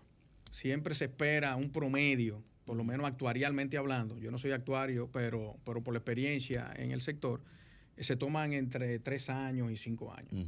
Eh, tú, puedes, tú no vas a estar subiendo, este año fue bueno, te subo la, te bajo la prima, el año fue, ah, te bajo, bueno, la tasa, la prima no. Eh, pero ya cuando tú ves, estás estudiando el COVID, que entendemos que podría ser algo que va a quedarse, entra como una variable para tú poder evaluar los precios y las tarifas del seguro. No, se habla de que, el, de que el COVID va a desaparecer. Lo que, lo que, lo que se aspira es a, alcanzar un nivel de control que nos permite una convivencia como convivimos con otras enfermedades. Pero eso no quita que los actuarios ya deben estar en todo el mundo analizando el incremento de la siniestralidad. Cómo se calcula la influenza, cómo se calcula en otras cosas, eso hay que ponerlo eh, en, los seguros. Y evidentemente, vuelvo y te repito, aunque no es un efecto eh, eh, natural, no es, un, no es algo que uno no, pero es igualmente no puede, es algo que no es controlable. Por más que tú quieras controlarlo, es una enfermedad de rápida propagación, que lamentablemente ahora mismo tú no tienes un análisis. Porque tú dices, bueno, ya por lo menos sabemos que vamos por aquí. Pero sin embargo, los casos bajan unos meses, suben después. lo, que, tú dices, los cálculos actuariales se hacen por experiencia de dos o tres años. El COVID tiene un año. Tiene un eh, año. Un año, un año y medio. Así es. Eh, ya, la primera evaluación, creo que es al, 30 de junio, se va a hacer una primera evaluación. No, obviamente, el año pasado no se consideró dentro de ninguno cálculos actuariales a nivel mundial. Es un año excepcional. Es un año, exacto. Entonces, este año hay que seguir viendo cómo va. Y dependiendo, las grandes reaseguradoras a nivel mundial están en la zona de, Europa, que también es donde más afectados, es donde más cierres hay. Y entiendo yo, sin ánimo de, decir nada, que hay que esperar un poco más, porque realmente también es una responsabilidad que nadie... Eh, Así es. Este, tomando en consideración lo que tú conversaste ahorita sobre el caso de seguro de vida, quería traer a, aquí al programa una preocupación que hay en la industria. Que seguro de muerte. ¿eh? Bueno, es de muerte. es, el único, es el único hecho. se oye muy feo. El único, oye, es el único hecho cierto. El único hecho cierto que se asegura. Exactamente. No, eh, Después todo es incertidumbre. Claro, es una incertidumbre cuándo. Sí. Pero de que va, de que nos vamos, por supuesto, nos Por supuesto. es como dura toda la vida manejando y puede ser que nunca choque. nunca choque. No, y, y, siguiendo esa misma línea de razonamiento, lo, lo primero que uno tiene que comprar entonces es un plan funerario. Exactamente. Porque, eso es lo único, lo único que tú vas a usar seguro es eso. Y la gente no sabe cuánto cuesta. Eh, exactamente. Eh, exactamente. Entonces, ¿qué sucede? El impacto en seguro de vida, yo me he sorprendido con los datos que, está dando Rubén, eh, con la cantidad de muertos. Nosotros debemos tener otra cantidad importante, pero en el seguro de vida específicamente, no hay tanta incidencia por lo siguiente. La industria del seguro de vida individual es un seguro, es un seguro que ya prácticamente eh, está inexistente. ¿Por qué? Porque los gobiernos, todos, de todos los partidos, no han oído el reclamo del sector asegurador de que hay que desmontar el impuesto al seguro de vida. Te digo por qué. Selectivo. Selectivo, peor aún. Increíble. Que, no, que, es un impuesto, el selectivo es un impuesto que es eh, para grabar actividad, desincentivar el producto de bienes. Absurdo. Y contratación de Lo que pasa es que se pensaba que el que tenía un seguro de vida era rico. Es rico. Y que era transitorio. pero imagínate, imagínate, aquí hace 20 años que tenía una televisión, era rico, pagaba selectivo. un televisor. Un televisor. Entonces, ¿qué pasa? Le hago una, una breve reseña. En el año 1992 hubo una reforma importante a nivel tributario, que eso nació el Código tributario. En ese momento el sector asegurador pagaba un 4% de impuesto en seguro de vida. Perfecto. Que era un selectivo en ese momento, pero una tasa baja. ¿Qué sucede? Nos cambiaron espejitos por botones. Nos quitaron el, el impuesto que teníamos los bomberos, la cosa el impuesto a la superintendencia, todo eso. Y nos pusieron un 10% de impuestos selectivos en el año 1992. Wow, 10%. en ese momento se vendían 20 millones de dólares de primas de seguro de vida individual. ¿Tú sabes cuánto se está vendiendo hoy? 3 millones de dólares. millones. Porque si tú buscas la gráfica, se caen las primas y sube la tasa de impuestos. Quiere decir que los impuestos han tenido de 10.000 maneras a los gobiernos. Y si yo, por ejemplo, contrato seguro de vida en Estados Unidos. Eso es lo que está pasando. ¿Tú sabes, cuánto se está yendo? no es que la gente no está contratando seguro de vida, es que lo está comprando en otro lado. Precisamente, a eso iba. Estamos hablando de 200 millones de dólares. 200 millones de dólares. Que se están yendo para afuera. Sí que ahora es un 16, no un 10, quedó en un 16% el selectivo. o sea, entonces, ¿qué sucede? Yo prefiero, como bien tú dices, comprar ya en el Internet, ya hay agentes de seguro y corredores que representan compañías de seguro extranjeras, que es de conocimiento de todo el mundo, que venden las pólizas de seguro de vida individual. Sí, sí, sí, Pan American. Entonces, que dicho sea de paso, esas, esas, esas compañías de seguros internacionales han creado eh, porque se supone que sea para ciudadanos. Imagínate que sea, no sé, en Estados Unidos, que es la gran mayoría, ese seguro aplica para ciudadanos residentes en Estados Unidos. Pero esa compañía de seguro, al ver ese movimiento, han creado, ampliaron la... ampliaron las cláusulas para que tú puedas residir. Y de hecho han creado productos específicos de seguro de vida en el extranjero para ciudadanos que viven fuera de Estados Unidos. Entonces, solamente aplica. Si usted vive aquí, aplica y, se ha creado un movimiento importante. Nosotros tenemos que irnos a, una pausa ahora, pero cuando volvamos vamos a hablar de esas amenazas, porque así como sucedió en, en los seguros de vida, ¿quién quita que eso no se extienda a los demás ramos? Pero eso lo vamos a hablar cuando volvamos de la pausa. Esto es Paneo Semanal, no le cambien. Paneo, paneo, paneo. Sol 106.5, una estación del grupo RCC Miria. www.solfm.com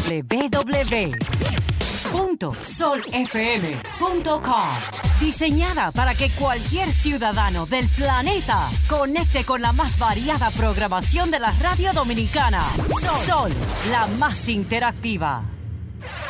Somos interacción. Somos radio. somos Sol, la más interactiva. Sol 106.5 te ofrece la mejor variedad en programas interactivos durante todo el día. El contenido más completo está aquí. Llena tu día de radio inteligente con las personalidades más reconocidas del país. En Sol 106.5. La más interactiva. ¿Quieres sintonizar a Sol desde tu móvil? Descarga ahora la nueva app de Sol. Búscala en tu Google Play o App Store. Sol 106.5. También en tu dispositivo móvil. Somos la más interactiva. Sol 106.5. La más interactiva. Paneo, paneo, paneo. Seguimos en su espacio paneo semanal por esta Sol 106.5 FM. También estamos en YouTube, en el canal de Sol 106.5 FM, en nuestro canal Paneo Semanal, Instagram, Facebook y Twitter, Paneo Semanal. Estamos ahí. Seguimos conversando, teníamos, eh, nosotros seguimos eh, corrido en la pausa porque este tema está muy interesante. Eh, y dejamos en el, en el tintero la amenaza que representa la fiscalidad en el tema de los seguros. Ya vimos un ejemplo claro que, que Miguel acaba de, nos acaba de, me- de mencionar hace unos minutos de lo que ha pasado con los seguros de vida. No es que la gente ha dejado de contratar, sino que se cambió de proveedor y están contratándolo fuera de aquí. Pero lo mismo está pasando con los seguros de salud. Sí. Eh, eh, la gente está comprando cobertura eh, internacional que cubre a nivel local. Eso también Miguel lo señaló. Entonces, aparentemente hay una tendencia que se está dando, yo les comentaba fuera del aire, que en el caso de incendio, huracán y líneas aliadas, Rubén me dijo, sí, pero eso se está haciendo ya también. Entonces, si aquí no, eh, no eh, vemos esto eh, de una forma responsable, primero, eh, y con un enfoque de garantizar la sostenibilidad del sector y darle competitividad, entonces la industria está bajo una amenaza Sí, eh, local. importante. Es el principal indicador, como decía Miguel ahorita. ¿Cuáles son, a ti que te encanta leer mucho en, la- en nuestras discusiones de, de- de economía? Esto es un claro ejemplo en la industria del seguro, de, la- de que para una reforma, una reducción de impuestos, pero ampliar la base completa, es el mejor ejemplo. ¿Cómo pasó de 20 millones a 3? Sin embargo, hay 200 millones Exacto. que se originan en República Dominicana. Que, que la- el comportamiento normal era que pasara de 20 a 200. Mm, Porque el mercado eso fue lo que hizo. Claro. Pasó de mercado 20 a seguirá 200. Lo que pasa es que aquí se quedaron tres. Y ahí vamos a lo mismo. Ahí vamos a lo mismo. Es mejor eh, un 5 de 200 millones que un 16 de 3 millones. Hagan, Exacto, hagan los cálculos. exacto. Entonces, ahí Ahora es que vamos. Y es un, es un impacto que, Mira. si la cosa sigue así, no se toma en consideración en la próxima reforma que tiene que venir de una u otra Por manera. supuesto. Eh, pues el mejor ejemplo en la industria. del. Además, eh, yo, yo te voy a decir algo. Los selectivos, especialmente el de los seguros, el peso en la, en, en el- en la canasta de, de impuestos, todos los selectivos pesan eh, eh, o representan un 2.8% del Producto Interno Bruto. De la, eh, la- los ingresos tributarios para el año 2021 son un 12.4% del PIB. De esos, un 2.8 son los selectivos. Pero cuando tú segregas los selectivos, te das cuenta que el 50% de los selectivos están en los combustibles. El otro 50%, o sea, un 1.4% del PIB. El, el otro 50%, el- o sea, el otro 1.4%, está en todos los selectivos. Todos. O sea, Es decir, que no es un sacrificio muy grande. no es un sacrificio muy grande po- y que fácilmente se puede, eh, lo que puede hacer es aumentar la participación Y dinamizar, de- de lo- dinamizar de- los del sector seguro. de- Por ejemplo, aquí hay impuestos que, que tú dices, eh, que tú no te explicas cómo las transacciones financieras, El ahorro. el IPI y el 1% de capital, de los bienes de capital, solamente producen un 0.8% del Producto Interno Bruto. Eso, eso, eso es inexplicable. Eso es inexplicable. Eh, en, en una, aquí la, la riqueza no- eh, lamentablemente no está grabada. No está grabada. Y en una reforma eso tiene que venir. O sea, eh, un, no podemos aplicar las mismas tasas, por ejemplo, a una persona que asegura una motocicleta de, de- que, que le costó 20 mil, 30 mil pesos, Para trabajar. que una persona que asegura un, un- un- un yate. Un yate. Eh, ¿Entiendes? O sea, eh, eh, es que hay que, la- la- hay que cambiar la, la- Claro, eso se hace porque es más fácil. Es más fácil una sola tasa y agarrar a todo el mundo y, y, y- y- y castigarlo eh, con esa... eh, o sea, eh, yo pago la, el que tiene un carro eh, de una marca X barata, paga lo mismo que el que tiene eh, un vehículo de alta gama de, de- de- de- de placa. Y eso no puede ser. Eso no, eso no puede ser. La placa es por año. Lo que pasa es que cuando los impuestos no se, no se hacen bien, lo que hace es que se, se mueven hacia otros mercados. Claro.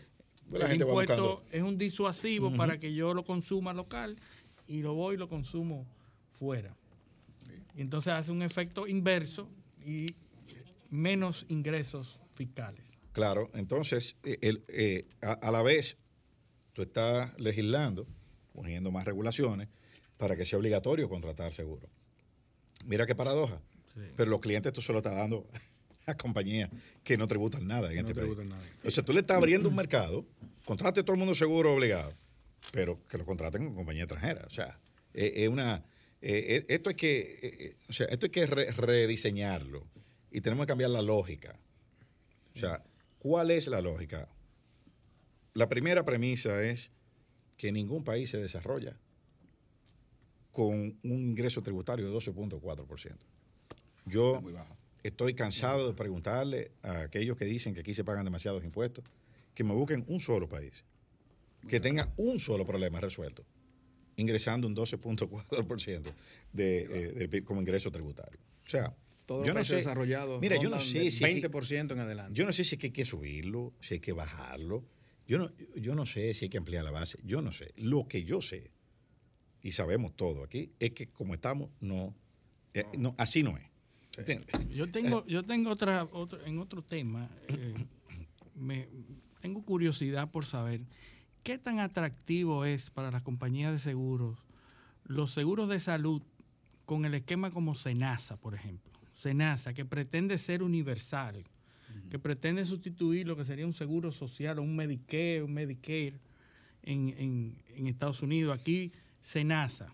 Eh, ¿Qué tan atractivo y qué, qué tan rentable puede ser un esquema como Senasa? Porque muchas, los políticos nos han vendido la idea de que van a estar todo el mundo cubierto y todo, todo el dominicano Populismo. tiene eh, Senasa. Ahora, Populismo. ¿se puede operar Senasa? ¿Es rentable un esquema como ese? Bueno, nada más hay que ver los números, Cisarril. Esa es la ventaja que tiene, eh, por ejemplo, el sector asegurador. Aquí hay cuatro sectores que están regulados. Las AFPP, las compañías de seguro, los bancos, y las ARS. Bueno, y, lo, y, lo- los y lo- y de bolsa. Los puestos de bolsa, exactamente. Cinco. ¿Qué sucede? Están ahí los números. Nada más hay que entrar a la página de internet, ahí está ahí. El Senasa nunca ha dejado dinero. Nunca. Déficit. ¿Quién cubre ese déficit? El contribuyente. El Volvemos, otra- Sí. volvemos otra vez, un círculo vicioso. O sea, perfecto, vamos a cubrir el universo de todo el mundo. Excelente, muy bien. El Estado no hace nada que deje dinero. Y digo, hay sector- empresas No, no, no, no. privadas, empresas que están en el sector privado, como por ejemplo el Seguro, Seguro Reserva, que en los últimos 10 años ha dejado, ha sido una, una empresa eh, Rentable. este, Rentable. rentable, porque ha trabajado. eh, Bueno, pero que los estados no están para producir rentabilidad. Los estados están para A eso, beneficiarse. a eso iba. Sí, sí. El, eh, eh, tengo entendido y, y por lo menos lo que he conversado con, con los que han pasado por la CISARRIL y las actuales autoridades, eh, la, la misión de ellos no es que sea rentable. O sea, eh, su misión no es que esto sea rentable y que deje un beneficio para repartir o una... Es más bien sostenible. Es que sostenible, que, sea sostenible, eh, pero con la visión de que obviamente todo ciudadano tenga el derecho al acceso a, a salud. Pero están quebrados. Los, pero los sistemas que hacen eso están quebrados. Exactamente. Déjame- Hay que hacer entonces... Déjame darte un dato. al. Tú dices Senasa, ¿no? Eh, Vamos a las áreas privadas, a las, compañ- a las ARS. Sucede que las ARS, hasta hace unos años atrás, tenían dentro de su, car- de su par- de su cartera, tenían el seguro obligatorio y el seguro eh, voluntario. Voluntario, complementario. Esos dos. Pero el voluntario es las tarifas son acordadas entre las partes, no están reguladas. O sea, el servicio y la tarifa es libre. El contributivo es regulado por el Consejo Nacional de Seguridad Social, tanto los servicios como la tarifa. Entonces, ¿qué sucede? Las ARS estaban ganando dinero. Pero ¿de dónde viene el dinero? El dinero no venía del contributivo, venía del complementario. del complementario. Entonces, ¿qué sucede? Muchas compañías de seguros, muchas ARS que tienen compañías de seguros del lado de la 14602, transfirieron su cartera al área de seguros y dejaron solamente el contributivo. Ahí está. Ahí se está viendo. Los resultados de las ARS que trabajan solamente en el contributivo no es rentable. Se están quedando en el Sí, complementario está- y abandonan el negocio. eh, estás- porque tú estás rabalizando. El, eh, Entonces, eh, eh, o sea, la- la- la- eh, el negocio que no fue concebido para eso, tú le estás metiendo una cantidad de clientes y no están aportando nada. Exacto. Entonces, ¿qué Eh, sucede? Se han liberado. ¿Qué sucede? Eh, eh, y eso, aunque no es mi área, pero tengo que defender porque somos, trabajamos en el mismo nicho. Las, en negocio de la seguridad social, el tema es, tú has visto cuando te ponen a pelear con un solo brazo. Las ARS pelean con un solo brazo, porque tienen de frente a los proveedores, que son los médicos, los- las clínicas, entonces, que trabajan con las dos manos y no están regulados. O sea, tú no regulas la tarifa del médico, los honorarios del médico, tú no regulas los honorarios del, del- del de la clínica. Porque en la clínica dice, la ARS lo que me da son 250 pesos por la consulta. Y yo te voy a cobrar a ti un copago de 1.300 pesos. ¿Quién regula eso? Nadie lo regula. Entonces quiere decir que la, la ARS tenga que meterse en los honorarios que cobran los médicos. No puede hacerlo. El médico O sea, cobra. Es, es acción-reacción. O sea, Exacto. la ARS Sí. para defenderse tiene que poner un sistema de, de- de tarifa fijo. Exactamente. Porque eso no, eso no puede estar eh, eh, a, la, a la a discreción o a la voluntad del que presta el servicio. Y lo que tú dijiste ahorita, siguiendo la misma línea de, de- de Miguel, eh, no es que eso se regule, lo que pasa es que esa distorsión que existe debe en algún momento, yo no diría regularse, sino que disminuirse esa distorsión. Aquel que se hace un procedimiento, a lo mejor cualquiera de nosotros, un familiar que haya tenido un procedimiento en una clínica, yo no estoy de acuerdo que un médico que estudie, que, que se faje, le vayan a dar 250 pesos por una consulta. Es que una cosa trae la otra. Una cosa trae la otra. Entonces, lo que te digo es eliminar esa distorsión y hacerlo, como tú A dices, sincerar. a sincerarlo. Porque tú ahora mismo te dan un de alta en una clínica, con todo y que tú tengas seguro full. Tú no sabes. No, no. Yo te puedo decir por experiencia eh, propia de un procedimiento que cuando el seguro cubrió todo, la clínica, todo, hubo que hacer cinco pagos diferentes. O por transferencia electrónica o en efectivo. Claro.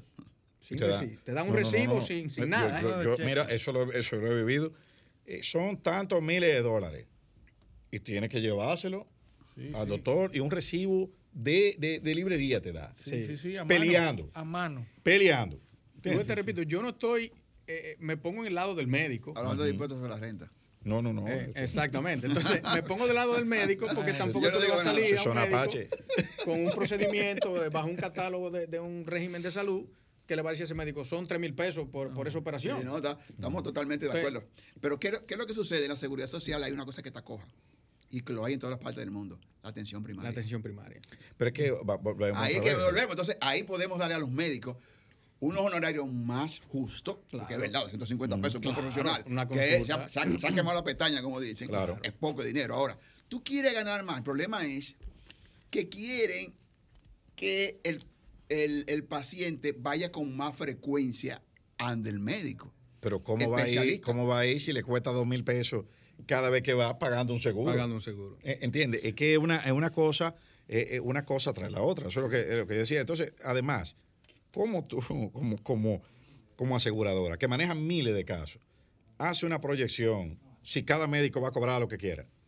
No, a este mil, a aquel dos mil, o sea, tiene que haber un estándar. No, que dicen el, Mira, el- el ahí- ahí es médico que para eso eh, no coge seguro. Ahí es que yo voy, Eliseo. Entonces, exacto, una parte también. con seguro y otra Eliseo, es parte que tú le dejas eso al mercado. Una vez tú quites esas distorsiones, ya tú vas a decir, no, pero yo prefiero ir a este médico que me cobra dos mil y no a aquel que me cobra cuatro mil. Si tú eliminas esas distorsiones que hay, Así ya así se es. va al mercado. Bueno, y lo que, y lo que está pasando con las aseguradoras internacionales, lo- lo- te pregunto, ¿tú tienes seguro internacional? Ah, pues ven, pa- ven. Eh, Sí. ¿Por qué? Porque la aseguradora internacional Claro. le, le paga más al La médico. tarifa es mucho más. No, y la tarifa es mucho más y, y ya Sí. eh, eh, las coberturas se están localmente que en algunos casos le han dado mucho también, porque el dominicano siempre Sí, se sí, la busca, pero ¿verdad? es- ese, era, ese era el problema, el meollo del tema del por qué las, las ARS llevaron su cartera del lado del seguro de la 14602. Y es que la CISARIL quería regular tarifas y procedimientos. Es de libre elección. De libre elección. O sea, el seguro eh, este, que no es obligatorio, yo, entre las partes, podemos establecer las condiciones. Por supuesto. Y por eso hoy en día ese- esos seguros complementarios, esos seguros no obligatorios, tú puedes consumir con un médico que no está en el plan y ellos te reembolsan. Exacto, sí, en el sí. contributivo no hay reembolso, pero en nosotros sí hay reembolso. Ujú. Sí hay reembolso. Y tú tienes acceso a la red de médicos que hay que, en el que de- país. eh, eh, que- que, como usted dice, debe ser, el principio debe ser ese. No, no, no deben atarme a ir a un médico determinado, sino a donde yo quiera. Así es. Pero eso, bueno, es un, es un, No, es un- un un tema- aspiracional. es un tema. Entonces, que hay muchas bases de datos ya. Sí, sí, no, bueno sería la gente que- está equivocada te- con eso. Te, te- te aconsejo que si un día lo, lo considera, invite a José Manuel Vargas de Claro, las de ARS. las ARS. Que Ah, bueno, sí. es- eso es un dato interesante porque Claro. eh, definitivamente, señores, la salud le pega duro en el bolsillo a los pobres. por supuesto, Muy duro. no, y, a, y a los gobiernos. Y, la go- y todo eso, la- como la- te decía, todo eso ya está muy atado. Ahora tú vas a, por ejemplo, a coger un préstamo. En el caso de, de que una mutual no existe una declaración de asegurabilidad, pero en la mayoría de las compañías de seguro sí existe una declaración breve. Se ha simplificado mucho el proceso, pero te hacen una pregunta. Fuma, bebe, hipertenso, diabético. Cinco preguntitas. Tú puedes decir que no y te dieron el préstamo. Entonces tú pagando prima eh, de seguro y falleciste antes de los dos años eh, de un infarto. Decía, no, que él no, no, tenía, eh, no tenía nada. Pues él declaró que no tenía nada. Pero a través de las ARS, El historial médico. el historial médico, ah, no, pero ven acá, pero fulano de tal, iba Sí. todos los meses a consumir pastillas con el carnet del seguro. Sí. Fue hospitalizado tres veces. Ahí mismo le hicieron cuatro o cinco electrocardiogramas. Claro, pues Entonces ya la parte de vida tiene toda la data eh, muy entrelazada de la parte de Por salud. eso es que es importante el historial médico centralizado. Claro. Entonces, es. cuando tú vienes, que está, eh, que está, está muy centralizado, aunque tú no lo creas. Todas esas estadísticas que han ayudado, obviamente la tecnología eh, eh, y la- las uniones. Digo, me imagino que a algún nivel, porque eh, eh, tú sabes que eh, aquí lamentablemente en este país... eh, Se la buscan siempre. la- no, no, y a- a- además que la, la, la re- la cultura de recolección de información y de data Yo no doy mi eh, data. es eh, todavía estamos, eh, Sí, estamos Sí, en pañales. pero, pero te puedo decir que a casi el 80% está muy avanzado. Igual que en la parte impositiva. Por lo menos todo el mundo se la busca. Que si estamos hablando de un médico que, Sí, sí. que coge y no te da un recibo, que eso no se declara. No, pero ¿no? eso, es, eso, es, eso, es- eso es piratería. Eso es. Pero, pero la gran mayoría sí realmente de, de los datos eh, de la DGI, sí realmente saben hasta el día y fecha que Sí, usted sí, fue al sí. restaurante tal. Si te investigan, lo saben. Si te investigan, lo saben. hay, hay cómo levantarlo. Hay como levantar la información. Entonces, eso ha ayudado mucho también a tu poder eh, tener unas estadísticas que puedan eliminar esas distorsiones. Porque tú tienes la data. Para mí la información es lo más importante de todo. Y el gobierno tiene acceso a esa data. La información es poder. Claro, y tienen es. acceso. Y ahí tú puedes ver esas reducciones y mejorar tasa y aumentar cobertura. Y realmente es insostenible la manera en que está. Bueno. tú diste una Hay palabra mucho que- Nos camino quedan- por recorrer. Nos quedan cuatro minutos. ¿Qué es lo que tenemos eh, eh, enfrente? Una reforma fiscal. Entonces yo quiero que Miguel y Rubén nos digan cuáles son sus aspiraciones en esa reforma de cada hogar del lado que eh, de los seguros a nivel general y Rubén en su nicho eh, donde él donde él está que son las cooperativas que es su, su fuerte. Cuáles son los en, en los cuatro minutos que nos quedan Bueno, en el por caso dónde de- ustedes tienen que debe- entienden que debe ir la cosa Ok. Nosotros hemos estado clamando desde hace muchos años dos modificaciones en el Código Tributario. La primera ya la dije, que es el tema del seguro de vida. Y es bueno dar información a nivel de la región, de, de Latinoamérica. Estamos hablando, nosotros pertenecemos a la Federación Interamericana de Empresas de Seguros, que reúne toda América Latina, incluyendo a España. Y en todos esos países el seguro de vida está exento, excepto en Venezuela y Panamá. En Panamá es un 4%. Venezuela morirse es fácil Entonces, ¿qué sucede? con el tema del impuesto selectivo al consumo, nosotros lo único que hemos pedido es un cambio del tipo de impuesto. Que en lugar de que sea selectivo, que sea ITV como están todos, todos grabados. Señora, nosotros somos de la poca actividad que estamos grabados con un selectivo. Que nos graban con un ITV igual que todo el mundo. Porque precisamente eso le encarece el costo a los eh, eh, eh, este, clientes, principalmente los clientes corporativos, las empresas. Y muchas veces por eso ellos a veces pues aseguran los bienes y eso pues afecta bastante. Así es, Rubén. Bueno, ya Miguel habló, habló sobre la parte de, los seguros. Es sumamente importante que eso se reduzca. Nosotros ni siquiera aspiramos. Otra cosa es que dentro de, de, ese marco se incluyan otras informaciones, por ejemplo, el sector cooperativo. Tú mencionaste, nosotros, el 100% de mis clientes son cooperativos. Hay una ley, una ley cooperativa que está en discusión. Eso pudiera también entrar dentro de la reforma porque captarían recursos del Estado. Es una parte importante que deberían considerar. Eh, igualmente, eh, conversar sobre los otros tipos de impuestos. Ese selectivo eh, es criminal. Bueno. Criminal. Hay consenso selectivo debe irse y dejarlo en ITEVI. Eh, tú, me, dijiste que cumplían años dos amigos de nosotros hoy. Hoy cumplen dos amigos de nosotros. Marco Vilorio y Santiago. Y Santiago Capeán. Felicidades a los dos, salud y larga vida en sus 65 y 63 años que cumplen hoy. Muchas gracias. Muchas gracias. Así que gracias, gracias a nuestros invitados. Eh, esperamos tenerlo pronto de nuevo por aquí. A ustedes que nos han hecho el honor de sintonizarnos por Sol 106.5 FM, de vernos en YouTube y de seguirnos en nuestras redes sociales. Será hasta la próxima con Dios mediante.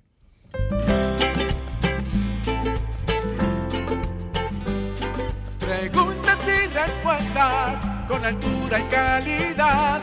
Entrevistas o compuestas en un paneo con personalidad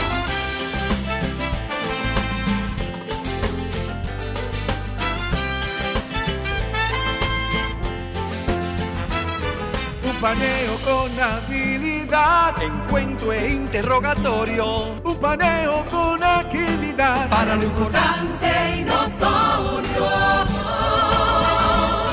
Un paneo sin recreo. Un paneo sin abucheo. Un paneo en su apogeo. Paneo,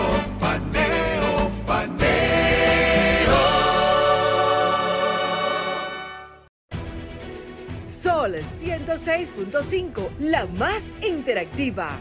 Una emisora RCC Miria.